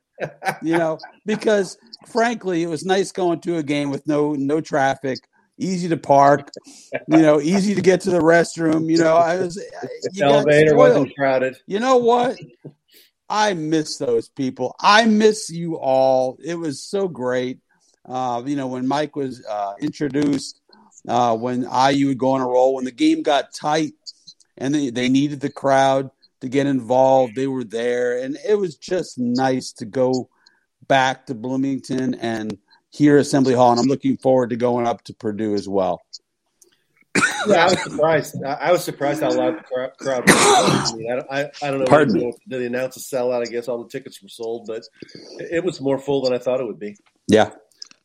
Yeah, uh, early, especially for an early game. That six o'clock start uh, made it difficult. Uh, when I was trying to get to the game, I'm like, "What the hell's with all this traffic?" Well, I look, it's, five o'clock. I'm like, going, "Well, that's part of the reason right there." So, but yeah, it was great. To, I love seeing the ushers because the, the ushers are all the same people that you Yeah. see for years. It's just great to see them. You're like, "Hey, how are you?" And it was just great to see everybody. Um, so yeah, it was a fun night to be out there, and, and the fans they seem to be happy to be able to be out there. More importantly, Um, Absolutely. but but they got to start uh, winning and uh, and doing the things that they're not doing right now.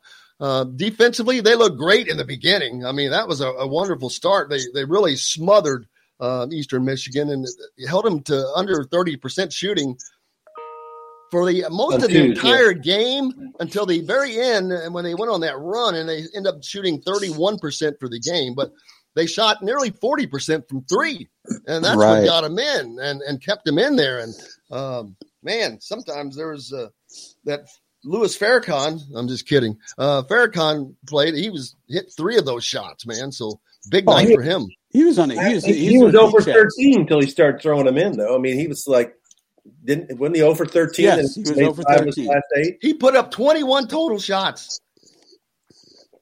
Wow. Well, I think with these guys, uh, what, what what happens with these other teams that they prepare for us, like you guys were saying, and and you very good points. I mean, they're gonna these these teams that you know the veil has been lifted, uh, of invincibility has been lifted. I mean, they focus on their strong points, and that's look. Looks like to me, Eastern Michigan last night was focusing on their shooting. They said, if, if we're gonna beat these guys, if we're gonna have an opportunity, we've got to put points on the board, and it looks like that was their game plan last night to me. Yep. Agreed. And they did it well. Uh, so Indiana has Northern Illinois coming up Friday. There's you've got a few days in between. They've got tape to look at, which is uh, sure I'm going to they'll be doing nothing but that today, breaking that down. Um, and so you, you've got a team coming in that is going to be for a challenge. What are other than hitting shots? What else do they need to do right now? Well, I mean, I think one thing they need to do is, I, I thought last night they didn't take advantage early in the game of how well they played defensively. Right. They went 0 for 11, 1 for 14, and they were only up 10 to nothing. They could have knocked them out in the first 10 minutes of the game. And then, you know, again, after they're up 40 to 19 or whatever it was, if you make one or two threes at that point and get somebody down 25, you know, you you get them discouraged, but they never quite, and that's been a problem with this team. I've, we've seen that happen before. They they don't do the knockout punch, and you know that's the guards. I've said it before, and I'll say it again. I mean, the front court is is, is one of the better ones in the Big Ten. The guard Mhm. is going to determine how good Indiana is. They got to have a dude in the backcourt, and they haven't had a dude since Yogi Ferrell. That's exactly Like, right. I'm I'm the best player on the court. I'm going to dictate the way this game's played. I'm going to make a big shot when one needs to be made. I'm going to get a defensive stop. And I don't know whether it's going to be Xavier Johnson or Phinisee or whoever else, but one of those guys needs to really sort of become the guy who's like, this is my team and, and I'm running it. That's exactly right. I, I thought I thought Phinisee had some decent moments. did. Uh, last night. I thought he was, uh, you know, hunting his shot a little bit more than he normally does, which is to say, never. Um, uh, I thought he looked good. You know, Xavier, you, you could see the potential, but you could also see why he drives coaches crazy with the turnovers. You know, he's more aggressive with the basketball than Rob is. He's, he's looking for to create, but he's going to make mistakes. So uh, I think the two of them combined can can be an interesting, you know, part of an interesting backcourt. But uh, I need to see it on a consistent basis, especially from Rob. Yeah, Johnson made a big basket there. When it was 64 62, that drive that he made uh, was 16 seconds Yes, to go. That might have been the biggest basket of the game. And that's what I'm talking about. He took control, he showed confidence. And I don't think, like last year, I don't think they had a guy in the team that would have done something like that. I agree. Yeah, you're right. Parker Stewart hit those two big threes to start the game, and it was like, oh wow, here it comes. You're starting that engine, but he would only take three more shots the rest of the night. Uh, that was uh, something that, that Todd talked about and pointed out. It's like, man, he, he's got to get more involved, but the guards have to get him more involved as well. Uh, and Xavier Johnson has to help get him more involved. You mentioned Rob Phinisee. I thought he looked comfortable, is what he looked to me. His three point shot looked comfortable that he took.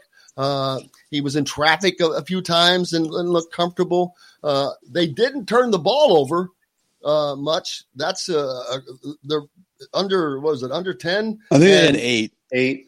And four of those come in the very first couple of minutes, I think. Right. Uh, Right. So they Johnson don't turn the ball early. over toward the end of the game, but um, that's a positive. You're trying to find some positives there. I think you. I think you saw some things that you can work with. I mean, look, when the ball's not going in, you're going to look really awful. I mean, it's just as simple as that. I thought they ran their offense well. I mean, I, they got a little stagnant, and the ball started to stick a little bit late when uh, Eastern started making their run. But I, I liked a lot of what I saw. It's just a matter of making the damn shot. And hell, man, go to the Hyper Building, find some guy from Bedford, Indiana, and let him shoot for crying out loud. Where was Anthony Leal? He's supposed to be a shooter. He didn't get in the game. Did not get in the game. I Neither know. did Lander. Yeah, well, Uh, Uh, that's questions that came up. Lander and Leal uh, did not make it in. Uh, it was a, a nine man rotation total used last night. Uh, right. Jordan Geronimo did. Uh, you saw his athletic ability, uh, but not a lot more. Todd calls him an OG type, uh, and he is. He's got to still has to find his offensive. Uh, you know, is he going to shoot? Uh, what's he going to do? Uh, is he's an all around kind of guy? Uh, I get that, getting rebounds and making some fantastic dunks. But if you're going to be in there, you, I think. Uh, if you look at the plus minus, he was negative nine when he was in, or 12, negative 12, but that could also be attributed to the guys around him, the, the rotations. But he, he's not a shooter yet. He's, you know, what is he offensively? Yeah, exactly. He right now he's an athlete. Right. I'm not sure if he can play basketball, but he's an athlete. He needs to be an offensive rebounder and a facilitator and a and a you know a hustle guy. Right. Until he develops lots some kind of, of a face up game. He backed lots one, of other. He, he, backed somebody down in the second half and, and put up a shot and didn't go in, but uh, he had that one alley oop dunk that was impressive. But yeah, he needs to develop a face up game, improve his ball handling, and become comfortable with his jumper. And, and, we got tons more games throughout. It's a long season, five months, so uh, there's tons more. And you can't judge much on one game. Uh, you've got a long way to go. Lots of other games last night, though. Fun. Uh, of course, you had the two gigantic matchups with Kansas and Michigan State. Uh, Michigan State putting on their typical early season performance of not playing all that great, losing to to them. Then a, a, a funner, uh, more enjoyable game, I guess, with the Duke Kentucky game man, uh, some freshmen. Uh, there was some high level play in that game. Yeah, Duke looks like they've got the best freshman in the country, in my opinion. Maybe two of them, uh, Banchero and the other, the, the, point guard, Keels. Is that his name? Yep. I, I, I listened yep. to the game on the radio driving home. Yeah, they've got Duke's going to make the tournament this year. Last year was an aberration. Yeah. My question is about the Duke roster is there ever do they ever have a roster where they mention sophomores and juniors and seniors? Because it looks like every year their roster is just full of freshmen. Then they leave. Then you got the other freshmen. Then they leave. It's just interesting how Coach K has changed over the years. You know, back in the day, he was not a one and done proponent. Now he's now he's very much that. Yeah. Well, I, you've had to become that, and they get yeah. those guys like the the freshmen that are superstars that are Absolutely. just you know those once in a generation talents that mm-hmm. can do things that sophomores, juniors, and seniors can't do. But now you also Kentucky has really used that transfer portal where Coach K was always the one and done because that was he was a recruiting guy, not a X's and O's guys. And now I think that they've made the smart move of, of just wearing that transfer portal out and taking the best players they can get from all these other places that that maybe didn't have a chance to play at a Kentucky or anything like that until they've developed their game now. Um, so they're doing a good job of that, although they took the big L last night. Yeah, Calipari made a, a big pivot after last season. He, he decided to go pretty hard in the transfer portal. I they've got four guys, uh, new guys, and they still have, I think they only have three freshmen, and they're not as good as you know they the freshmen they had when they were really rolling like Davis and Cousins and Wall and Julius Randle and all those guys. But he does have he's got the number one recruiting class in the country coming next year. So well, I was just going to say, yeah, the corner of the market in both areas. Yeah, Shaedon Sharpe, the number one uh, player in the country, uh, announced not only is he graduating early, he's going to redshirt the second semester at Kentucky and enroll. Right. Uh, right. Six five shooting guard. That's a new one on me. I know that football players have done that a lot, and Josh Hoover's planning on doing that at Indiana. But uh, I think that may be the first time I've seen that in basketball. So Josh Hoover's not going to play against Purdue. Uh, not to my knowledge. I'm sure they wish that they could get him up. I had here. to throw one football question in there.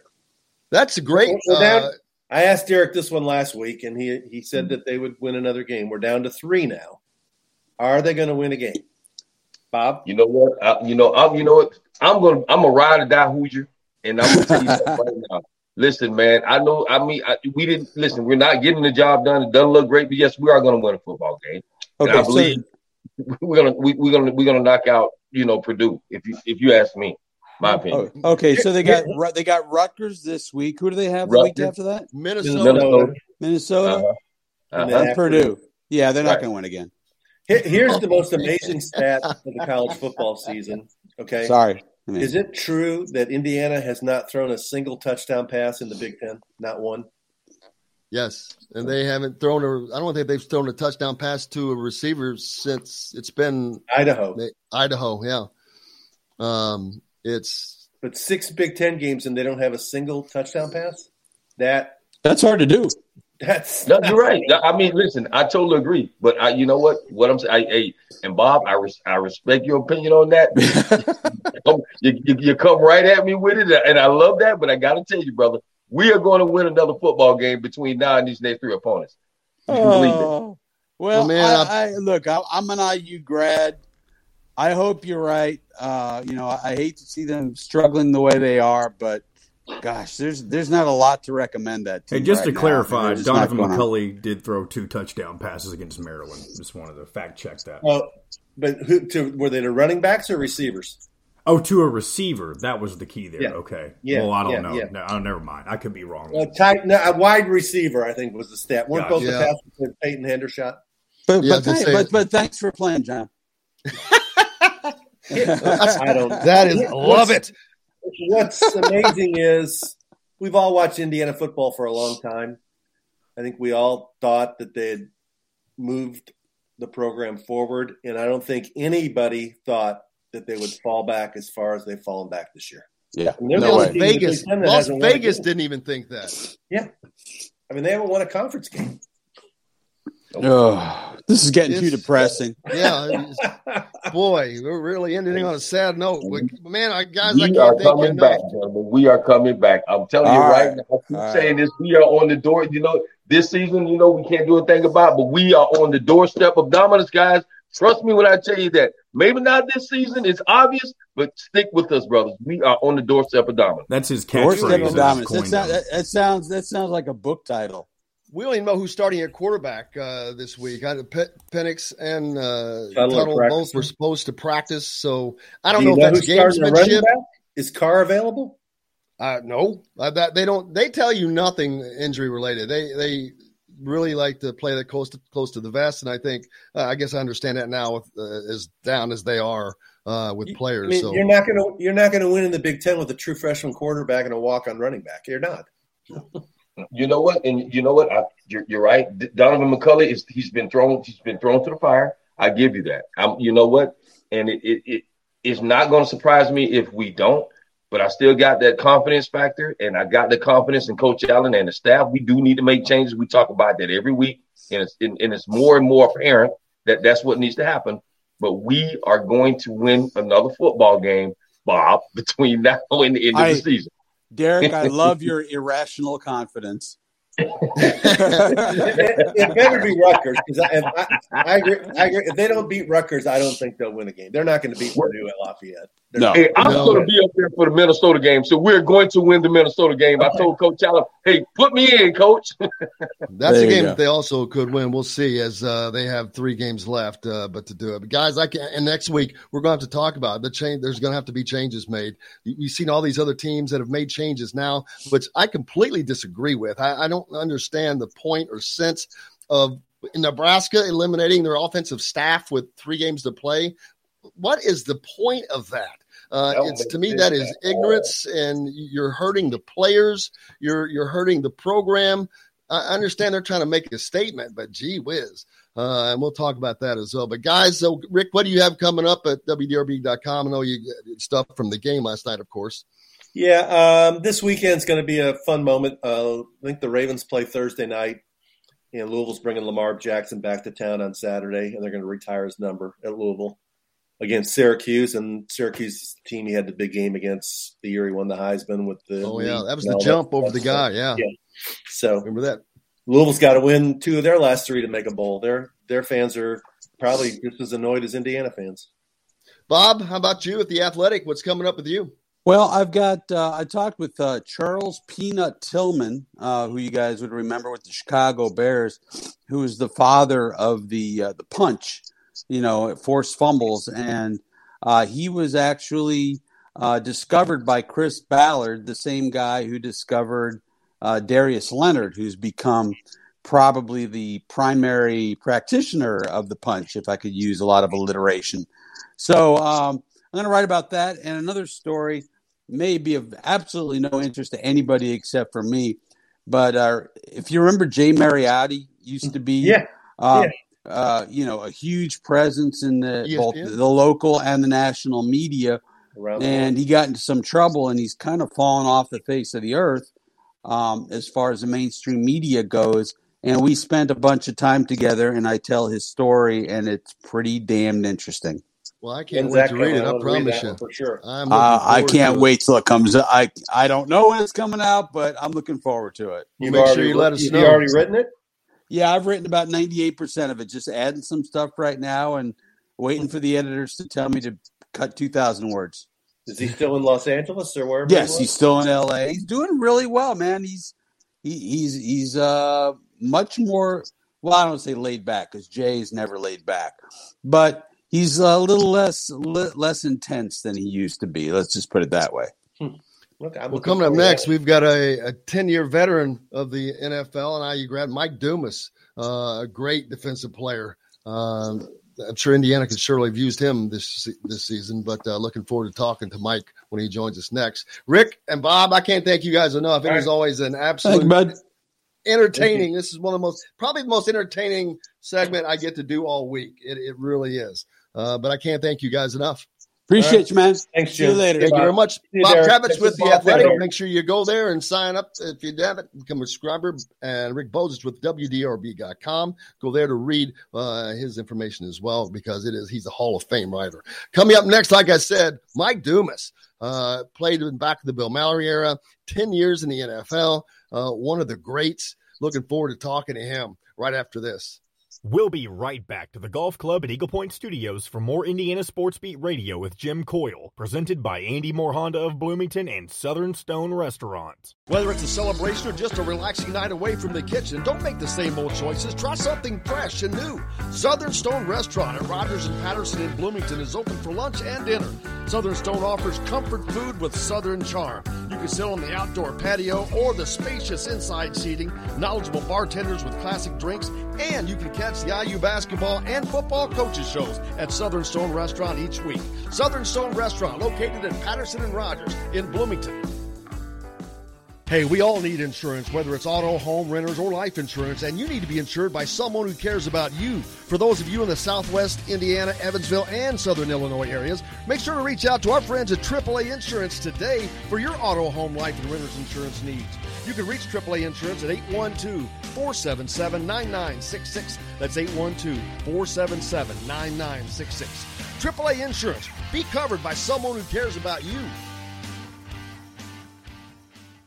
We all want a winning smile for those championship photos, and that's exactly what you will get at Reynolds Family Dentistry in Sellersburg. Reynolds Family Dentistry has been serving the dental needs of Hoosier families for over 30 years. Let doctors Roger and Jay Reynolds take care of your family. Just off of I-65 at 809 South Indiana Avenue in Sellersburg. Call 812-246-3368. That's Reynolds Family Dentistry, 812-246-3368. Running a business is filled with pressures, and banking shouldn't be one of them. I'm Dane Chandler, commercial officer with Banterra Bank, and we want to be your financial partner. We know that the cost of starting, growing, or acquiring a new business can stretch beyond what you have saved. That's why we offer a variety of financing solutions, including SBA loans for small businesses. Give me, Dane Chandler, a call at 812 401 4323 to get started. Member FDIC, Equal Housing Lender. Hi, I'm Kyle Brinker from Brinker's Jewelers. They want to be surprised with the one of a kind proposal and the little green box from Brinker's Jewelers, where every one of our diamonds are hand selected by an owner of the company. That means every single diamond has to meet a Brinker standard on beauty and value. So if you're planning on getting engaged, your engagement ring needs to come in that little green box from Brinker's Jewelers, voted the best jewelry store nine years in a row by Evansville Living Magazine and the Readers, located at the corner of Green River Road and the Lloyd Expressway, or online at brinkersjewelers.com.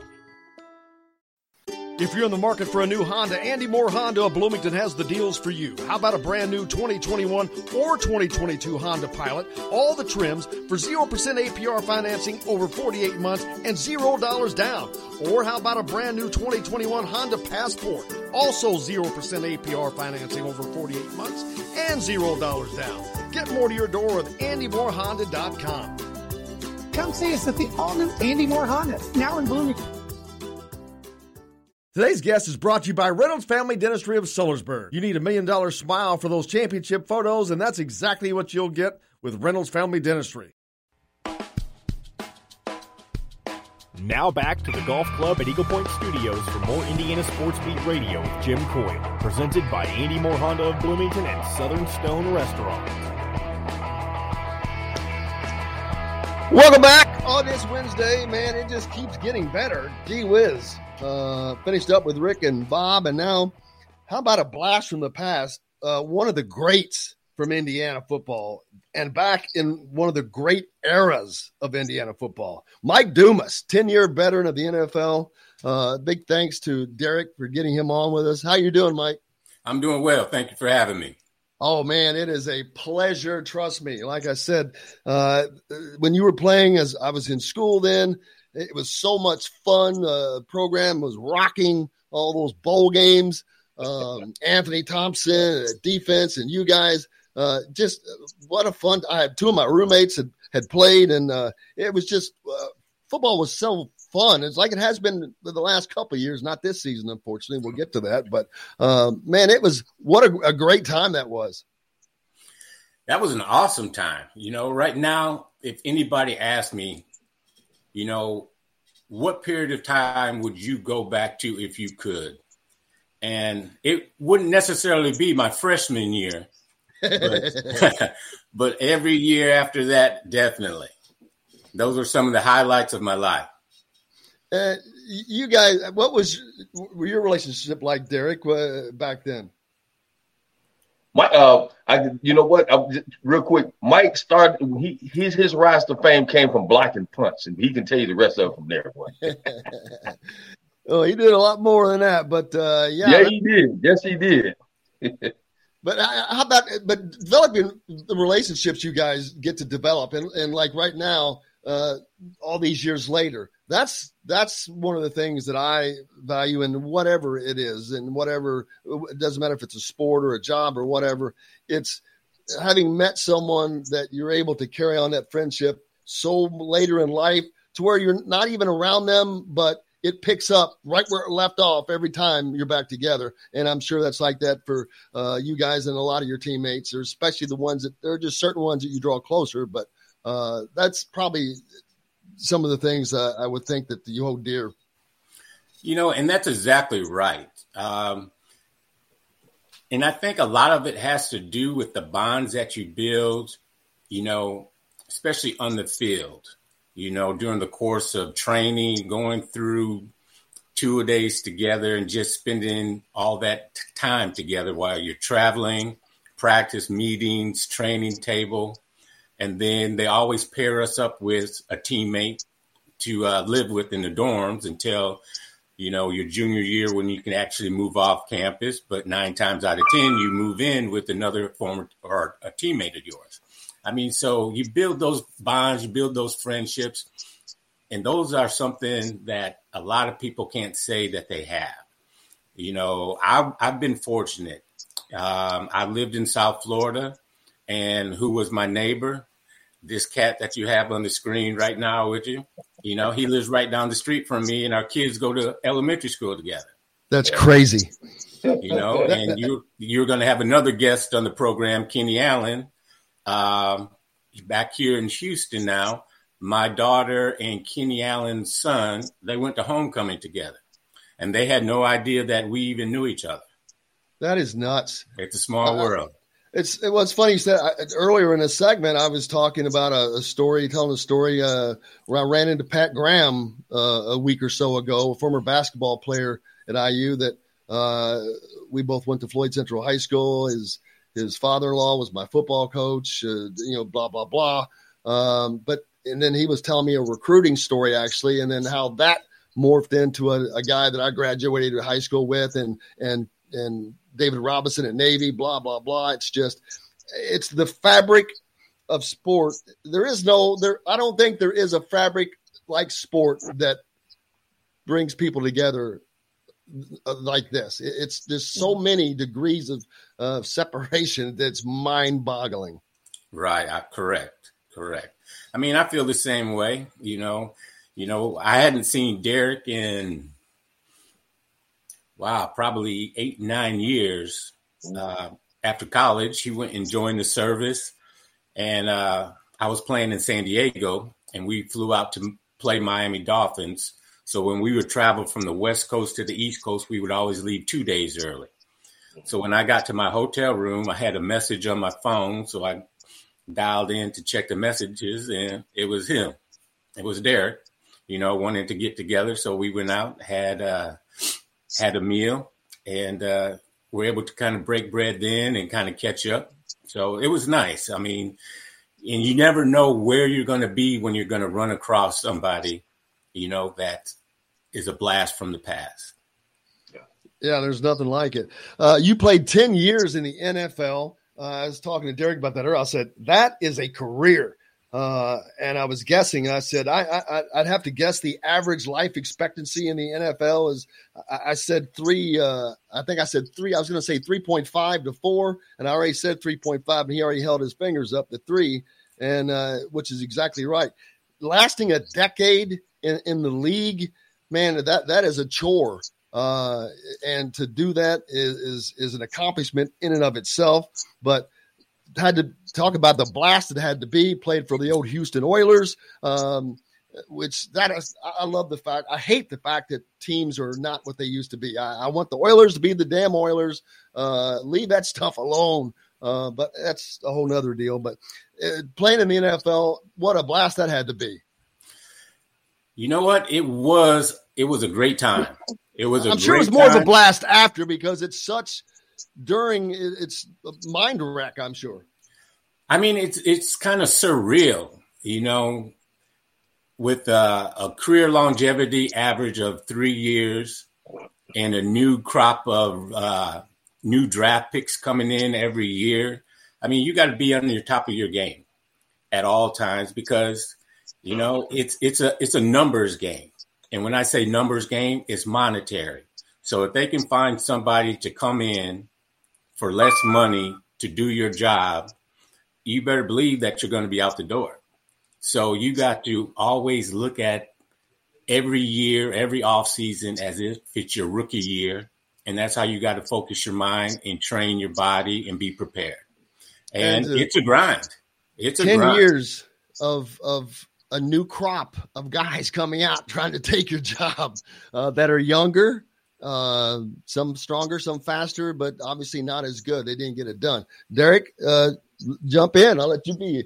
Uh, well, no, I mean Mike is exactly right, man. I mean uh, the thing I the thing I know, not remember the thing I know about Mike most of all is that uh, he he always remained the same person. It probably should have been drafted a lot higher than he was, uh, but nevertheless, uh, he was drafted, and uh, he's the same guy. Um, you know, every time you know we got an opportunity to be around each other, uh, you know, spend a lot of time even after football, post football, you know, being around each other.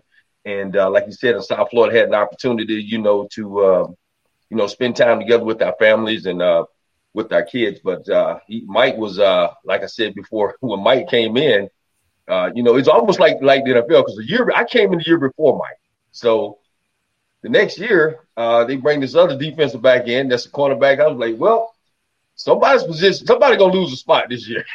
somebody's gonna lose a spot. And uh, Mike came in, like I said, and he uh, he started, man, he started blocking punts, and he just went to the top. You know, uh, played every position in secondary. I mean, from safety to corner, uh, and even at that, I think the most notable thing about Mike, Mike coached in the NFL. Okay, here's a guy that should be, folks, and if you don't this, I'm, I'm this is coming from me. Here's a guy that should be coaching on someone's football team. He's ready, willing, and waiting. He's got a lot of knowledge, but he uh, coached with the Miami Dolphins, right, Mike?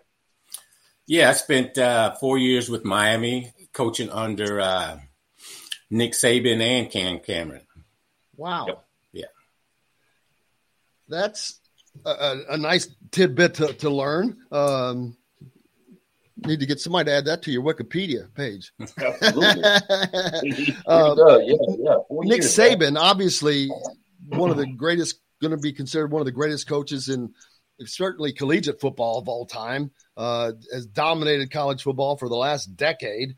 Um, it didn't work out for him in Miami, but and, and Cam Cameron also a great offensive mind, uh, one of the great offensive coordinators uh, that that was. He was just terrific as a coordinator. Didn't he didn't have his success as, as a head coach, but man, as a, as a coordinator, he, he he lit it up for a lot of places. That had to in four years. Uh, that's a lot of learning there. Are you wanting to get back into coaching? I am desperately trying to get back into coaching. You know, it's got to be the right fit, um, the right scheme. Um, but, you know, I've played in the 4 3, I played in the 3 4. I've even played in Buddy Ryan's 46. So there's not a lot of defenses that I haven't been around or associated with or have knowledge on.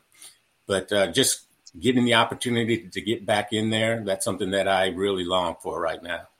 And I don't want to put the cart before the horse, but there are more than likely Indiana's ch- deep uh, problems this year. We haven't talked about Indiana yet.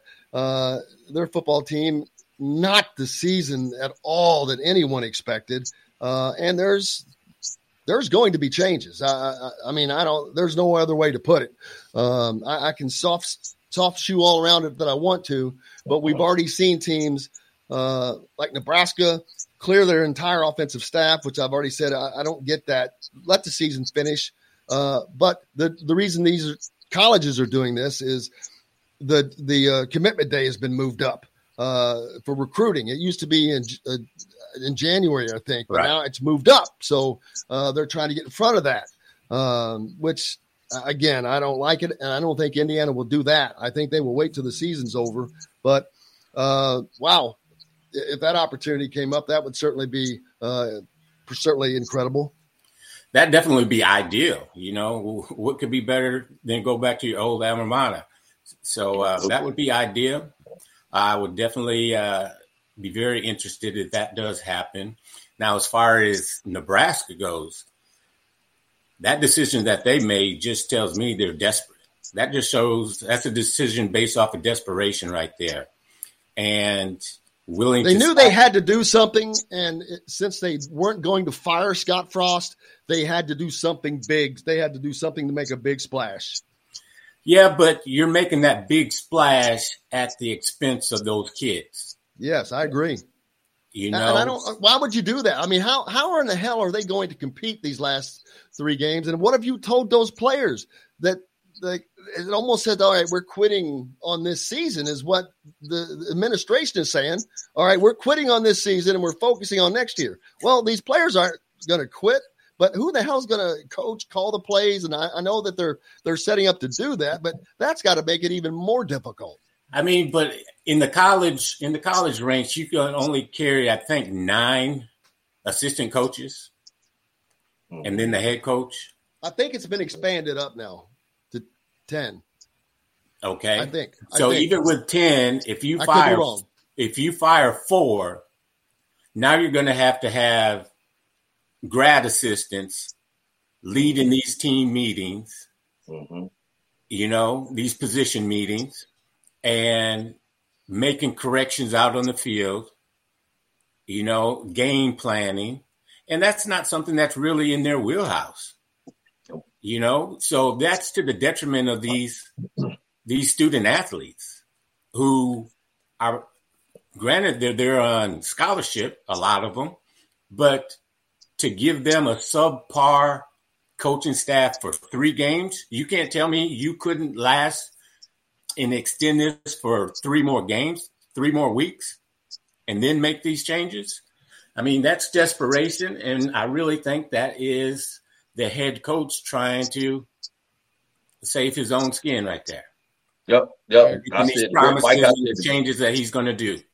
Yeah, I said the very same thing. I'm going to get rid of you before they get rid of me.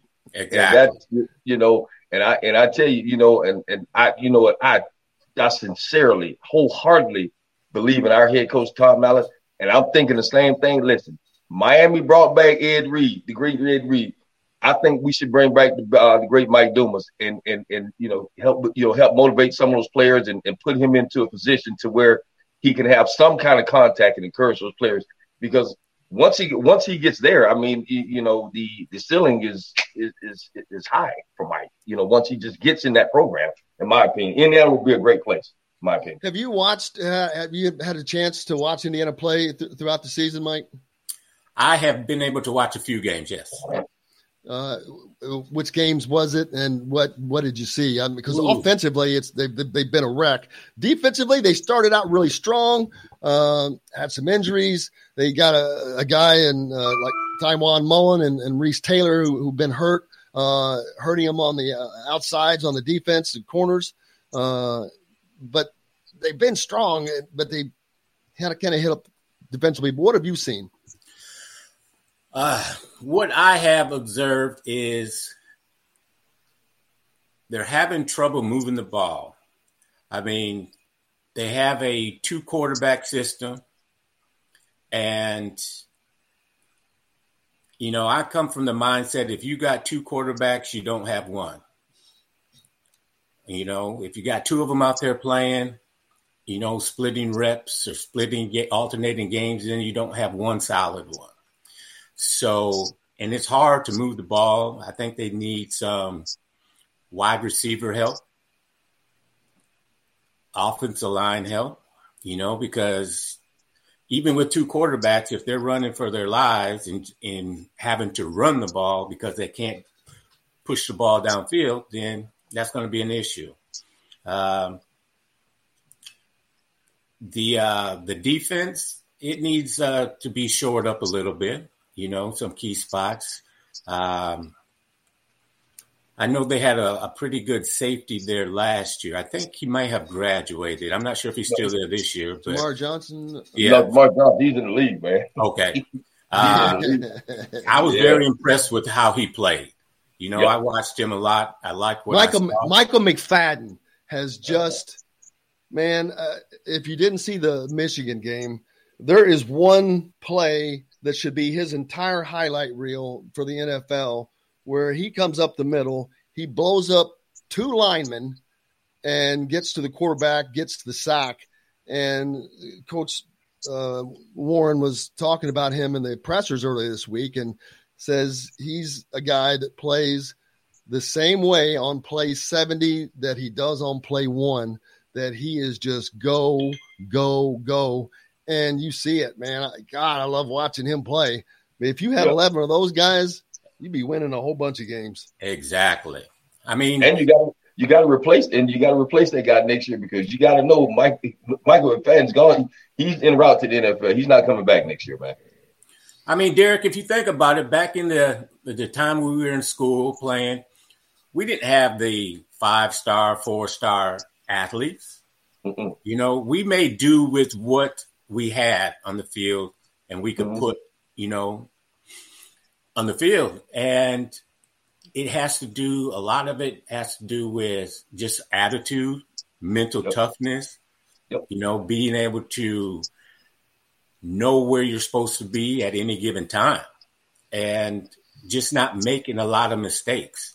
I mean, and if you do that, I mean, for the whole course duration of the game, you're going to be in a lot of games and have the opportunity to win a lot of games.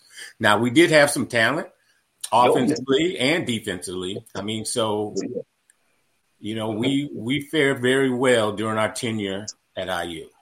Well, Jim, if you remember, Eric, well, it didn't help when you had a obviously a Michael Dumas uh, back in you know patrolling the secondary, but also when you've got an Anthony Thompson and then you've got a Vaughn Dunbar waiting right behind him. Then you've got an Eric Moore for the open. that that helps.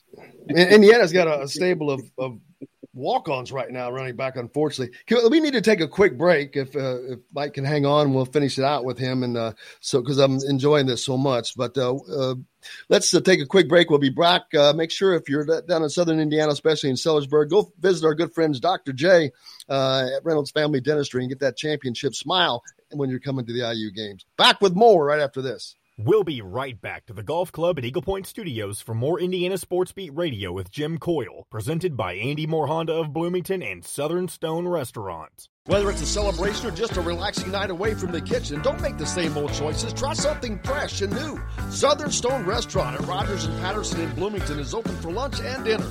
Southern Stone offers comfort food with Southern charm. You can sit on the outdoor patio or the spacious inside seating, knowledgeable bartenders with classic drinks, and you can catch the IU basketball and football coaches shows at Southern Stone Restaurant each week. Southern Stone Restaurant, located at Patterson and Rogers in Bloomington. If you're in the market for a new Honda, Andy Moore Honda of Bloomington has the deals for you. How about a brand new 2021 or 2022 Honda Pilot? All the trims for 0% APR financing over 48 months and $0 down. Or how about a brand new 2021 Honda Passport? Also 0% APR financing over 48 months and $0 down. Get more to your door with AndyMooreHonda.com. Come see us at the all new Andy Moore Honda, now in Bloomington. Hello, everybody. Jim Coyle from Indiana Sports Beat. When I'm not covering the Hoosiers, you can find me at Bubba's 33 in Clarksville, located on the northeast corner of I-65 at Veterans Parkway. Bubba's 33 has hand-tossed pizzas, bold burgers, and ice-cold beer from a select list of local craft brewers. An incredible food selection, all made fresh daily. Whether you're meeting the team for that post-win meal in the family dining area or meeting friends for happy hour to watch the game on one of Bubba's 50 TVs. Bubba's 33 in Clarksville pizza, burgers, beer. If you're looking for a home in the Indianapolis area, you need Cheryl Sizemore from Remax Advanced Realty. Cheryl Sizemore has over two decades of experience, and that could be the difference in you getting the home you want in today's tough housing market. Reach out to Cheryl Sizemore from Remax Advanced Realty at Cheryl at IndyHomePros.com or 317 298 0961. Cheryl Sizemore from Remax Advanced Realty. Let Cheryl Sizemore get you in the home you want today. Cheryl at IndyHomePros.com. We all want a winning smile for those championship photos, and that's exactly what you will get at Reynolds Family Dentistry in Sellersburg. Reynolds Family Dentistry has been serving the dental needs of Hoosier families for over 30 years. Let doctors Roger and Jay Reynolds take care of your family. Just off of I-65 at 809 South Indiana Avenue in Sellersburg. Call 812-246-3368. That's Reynolds Family Dentistry, 812-246-3368.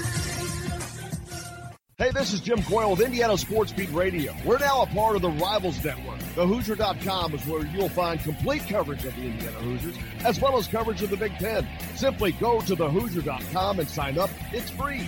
You can also catch Indiana Sports Beat Radio there each day at your convenience, or you can find it any place you podcast or on this station each weekday. If we're not on the station where you live, we should be. Ask for Indiana Sports Beat Radio. This segment is brought to you by Remax Advanced Realty, Indy Home Pros team by Cheryl Sizemore. Now back to the Golf Club at Eagle Point Studios for more Indiana Sports Beat Radio with Jim Coyle, presented by Andy Moore Honda of Bloomington and Southern Stone Restaurant. Welcome back on this Wednesday. Man, it's been an absolute blast. And uh, finishing up strong. Man, DJ Derek Jackson brought Mike Dumas along today, and uh, what a royal treat that was. But I, I, did not know that you coached in the NFL for four years, uh, and especially under Nick Saban and Cam Cameron. Now, Cam Cameron, what was that experience like? An IU guy uh, there, and and we're going to talk about Matt Canada. He's the OC for the Steelers right now. But uh, what was the experience like with Cam Cameron um, at the Dolphins? Uh, the experience with Cam, you know, it was short but sweet. You know, he was only there one year, and uh, but uh, you know, I have known Cam for years. You know, while I was at IU, he was at Michigan, so our paths crossed then. So we would have conversations on the sideline before games, and maybe a, a greeting or a farewell after the game. But um, while he was a head coach, I mean, he did a good job. You know, he was a very positive, very Christian oriented man and uh, had a lot of respect for him. Still do. Um, like you said earlier in this segment, he is uh, he is a brilliant offensive mind, and uh, he's able to put together some offensive game plans that you know are coverage busters. And um, I mean, I just like the way he kind of set things up over at the uh, training facility and how he ran practice, how he ran meetings, and how he uh, kind of delegated responsibility, you know, especially to some of the younger coaches, giving them a little more responsibility and cutting their teeth in the coaching industry and, you know, just giving them that opportunity. So I really appreciate him for that. Uh, and then, of course, Nick Saban uh, a guy who would go on to or go back to college and just has dominated for the last decade. Uh, what was that like? Because uh, we've seen uh, some some great antics over the years with uh, Lane Kiffin there, which that was a that was a that was a TV show, man. Someone should have been made that a reality show. but what was it? What was it like under Saban? It was totally different than it was under Cam Cameron. Definitely different. I mean, he had he's a very intense, short statured man, but brings a lot of authority, brings a lot of knowledge. Um, and just sitting there watching him break down the defense, you know, usually most coaches have to hit the rewind button a few times to kind of see the blocking scheme. He just goes through it once. He knows where everybody is and what everybody's doing and just writes it down as far as the game plans. And I've, I've just never seen that. And I've been around the game of football for a long time, and I've never seen somebody break down the defense like that. He's a great defensive mind. I think uh, the only issue that he really had was he was dealing with grown men with families at that time, and you can't treat them the same way that you can treat a college kid. It, just doesn't work. There's too many egos in that locker room in that building for, and not only that, but you got these egos who make more money than he does and that was the knock on him. And this is uh, amazing. We uh, are going to go to overtime today. First time we've done that in I don't know a long time because we have to end the radio side. If you're listening to us on the radio, thank you so much down in uh, Evansville on uh, the ref.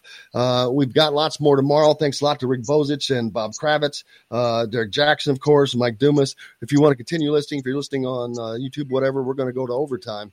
But make sure got hit up uh, our good friends at Andy Moore Honda Bloomington and Southern Stone Restaurant uh, to coach a show. They're there. Tom Allen is there tonight at 7.05. Until tomorrow, uh, I'm Jim Coyle. I'll see you on the radio.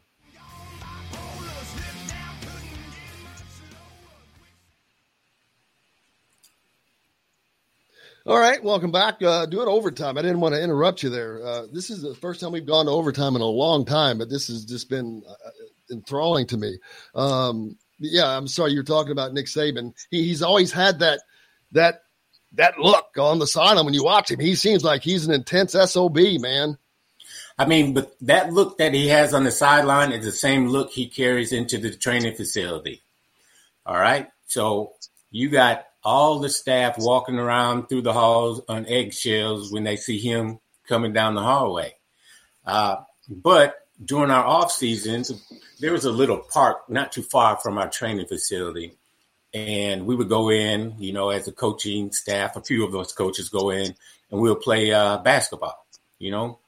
And he would always have to pick the teams. You know, we couldn't just randomly say, okay, I'm going here, you go there. He would always set the teams. But, and he's actually a pretty good basketball player. I mean, but his whole personality changes once he gets outside of that building and he's not around anybody else but us coaches. I mean, he talks trash. I mean, he he's he he can hoop though. I'll give him That's that. Funny. That's funny. Wow, you know that. Mike Saban, it's uh, Coach Nick Saban can hoop, huh? Oh yeah, he can hoop. He can golf. I bet he can golf. He's a good athlete. He's a good athlete. That's amazing. and what were you able to take from both of them into coaching uh, and meld with your playing career? I mean, with with Nick Saban, you know, just that work ethic. I mean, just that grind. I mean, he was a grinder. Uh, he would leave, come in early. He would leave late. Um, he didn't meeting us to death. You know, we would have, you know, a handful of meetings throughout the course of the day outside of practice, but it wasn't a different meeting every 15, 20 minutes about something else. So he would let us do our work. Um, with Cam, Cam was a little bit different. It, it was more meetings, uh, which gave us coaches a lot less time to get, you know, through uh, putting in our defense installation packages. I mean, so the day might start for me at six o'clock in the morning, arriving at the facility. Monday through Wednesday, Thursday, I might not get out of there until midnight. Just because we had so many meetings throughout the day, we couldn't actually really get our work done until after the after dinner, and that's when everything started, and it pushed our timeline back. But uh, both great coaches, you know, different mindsets. One's a defense, one's an offensive guy. Both great connoisseurs of the game, and uh, just being around that atmosphere and being around them. Um, on that coaching staff with Saban, you know, you had uh, Kirby Smart, now is the head coach with Georgia. Um, wow. The guy that was Georgia, yeah, Georgia, just, uh, just just Georgia, the, the, top team in the country. Uh, yeah. Will Muschamp was on that staff. Oh, wow, Will Muschamp, wow. Yeah. Um, Garrett, Jason Garrett was on that staff. Man. Yeah, there was a lot, a lot, a lot of guys. Um, Oh, the former head coach of the Atlanta Falcons, who came from Seattle, Washington, was the defensive coordinator. Oh man, he just got fired last year, and I can't oh, remember the name off the top of my head. But he was on that that staff as well. So that's he amazing. a loaded staff, a loaded staff. Well, and that tells you when you have that kind of success afterwards that there was a lot of learning and a lot of smart coaches on there. So uh, to, to be a part of that, first of all, it's something to be really proud of. Or, NFL or college? Is there a path that you prefer coaching wise? Would you rather go to college coaching or go to the NFL? Definitely college. Really? Definitely college. Yes, for sure. Why?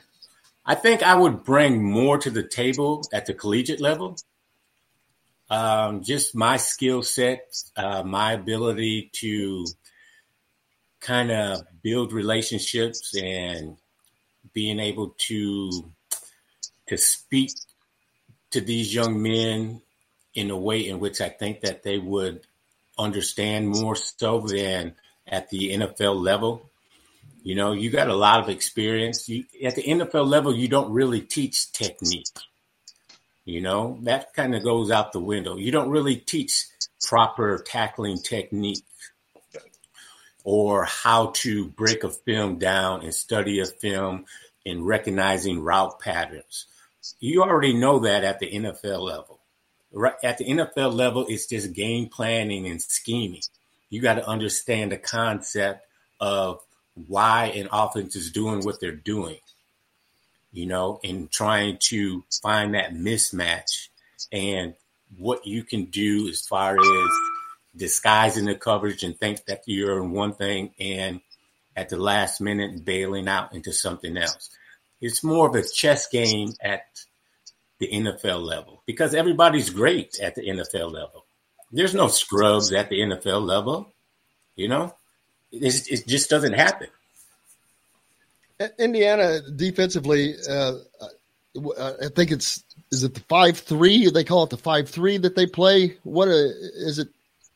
Uh, um, it's the same defense that uh, they've been running.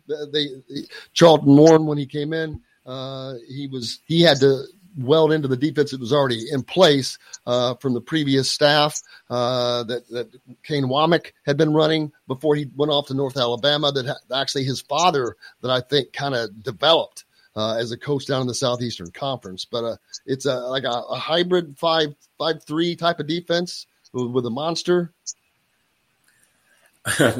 I mean, I'm going to tell you right now, I don't know that defense. Yeah. No, I, I don't know it well enough to talk about it.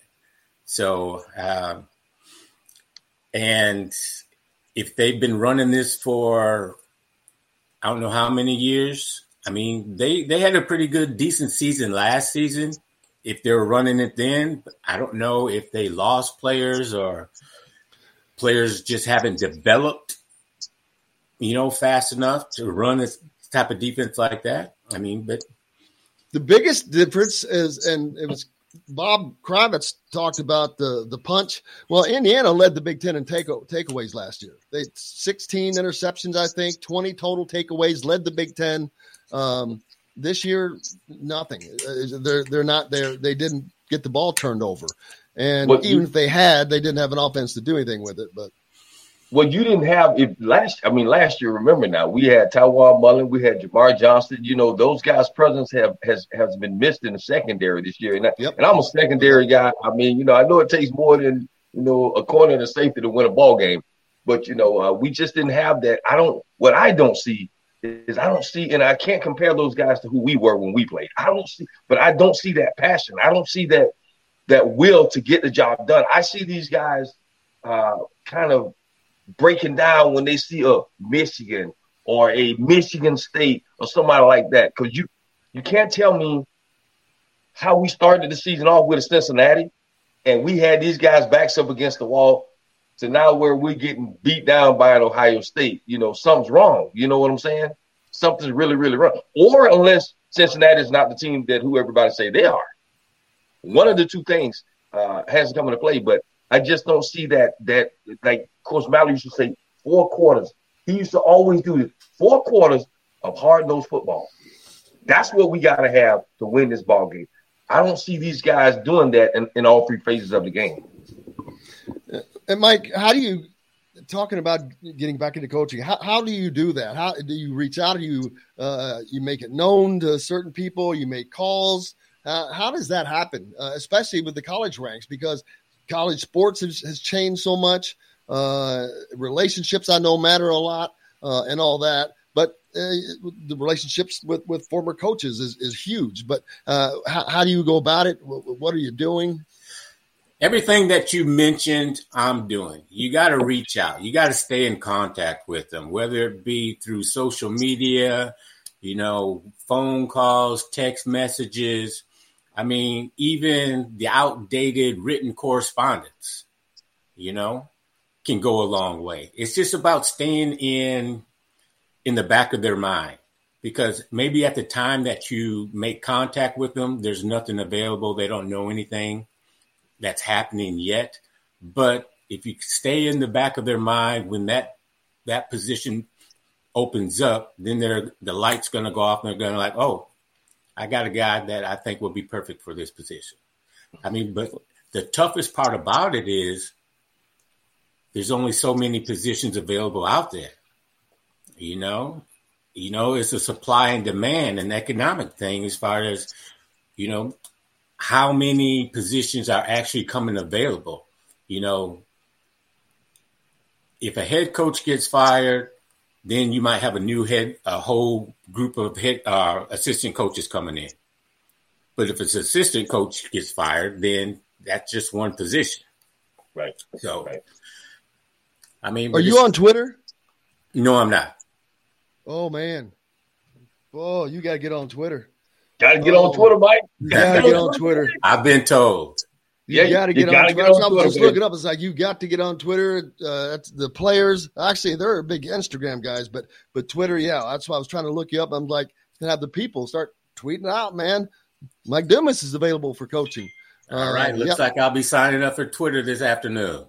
Well, as soon as you do, uh, make sure there's my there's our my handle up there at the top at Jim Coyle ISB. Make sure you reach out and we'll uh, we'll start getting that news out there, man. That's that's part of how you do it. But uh, most definitely love it. But loved, loved, loved, loved having you on today, and can't wait to do it again just for the fun of it, man. Anytime. No, I appreciate it. I appreciate it. it. Anytime. Blast. Uh, learning all of that about you. Uh, that's the great thing is you learn all the stories, and we haven't touched on. There's probably a thousand stories you guys have to tell that we can tell because that's that's the stuff that I like talking about. The well, stories. I have um, 500 stories on the top of my head about this cat with you, DJ.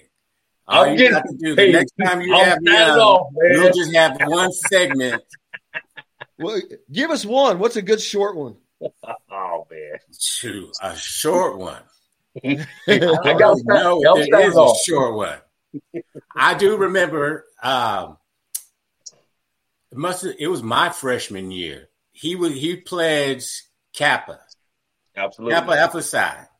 And Absolutely. He was going through his pledge week. Absolutely. He, they made him dress up in a suit and tie and walk uh, walk through campus to his classes. He couldn't talk to anybody. Nobody. Nobody. He had to look straight ahead. If anybody Absolutely. talked to him, he had to ignore them. So a, a, bunch of us, we used to just follow him all over campus in between classes, just talking to him, you know, grabbing on his coattails and all that kind of stuff. And he wouldn't say a word to us. I mean, and we were just dying.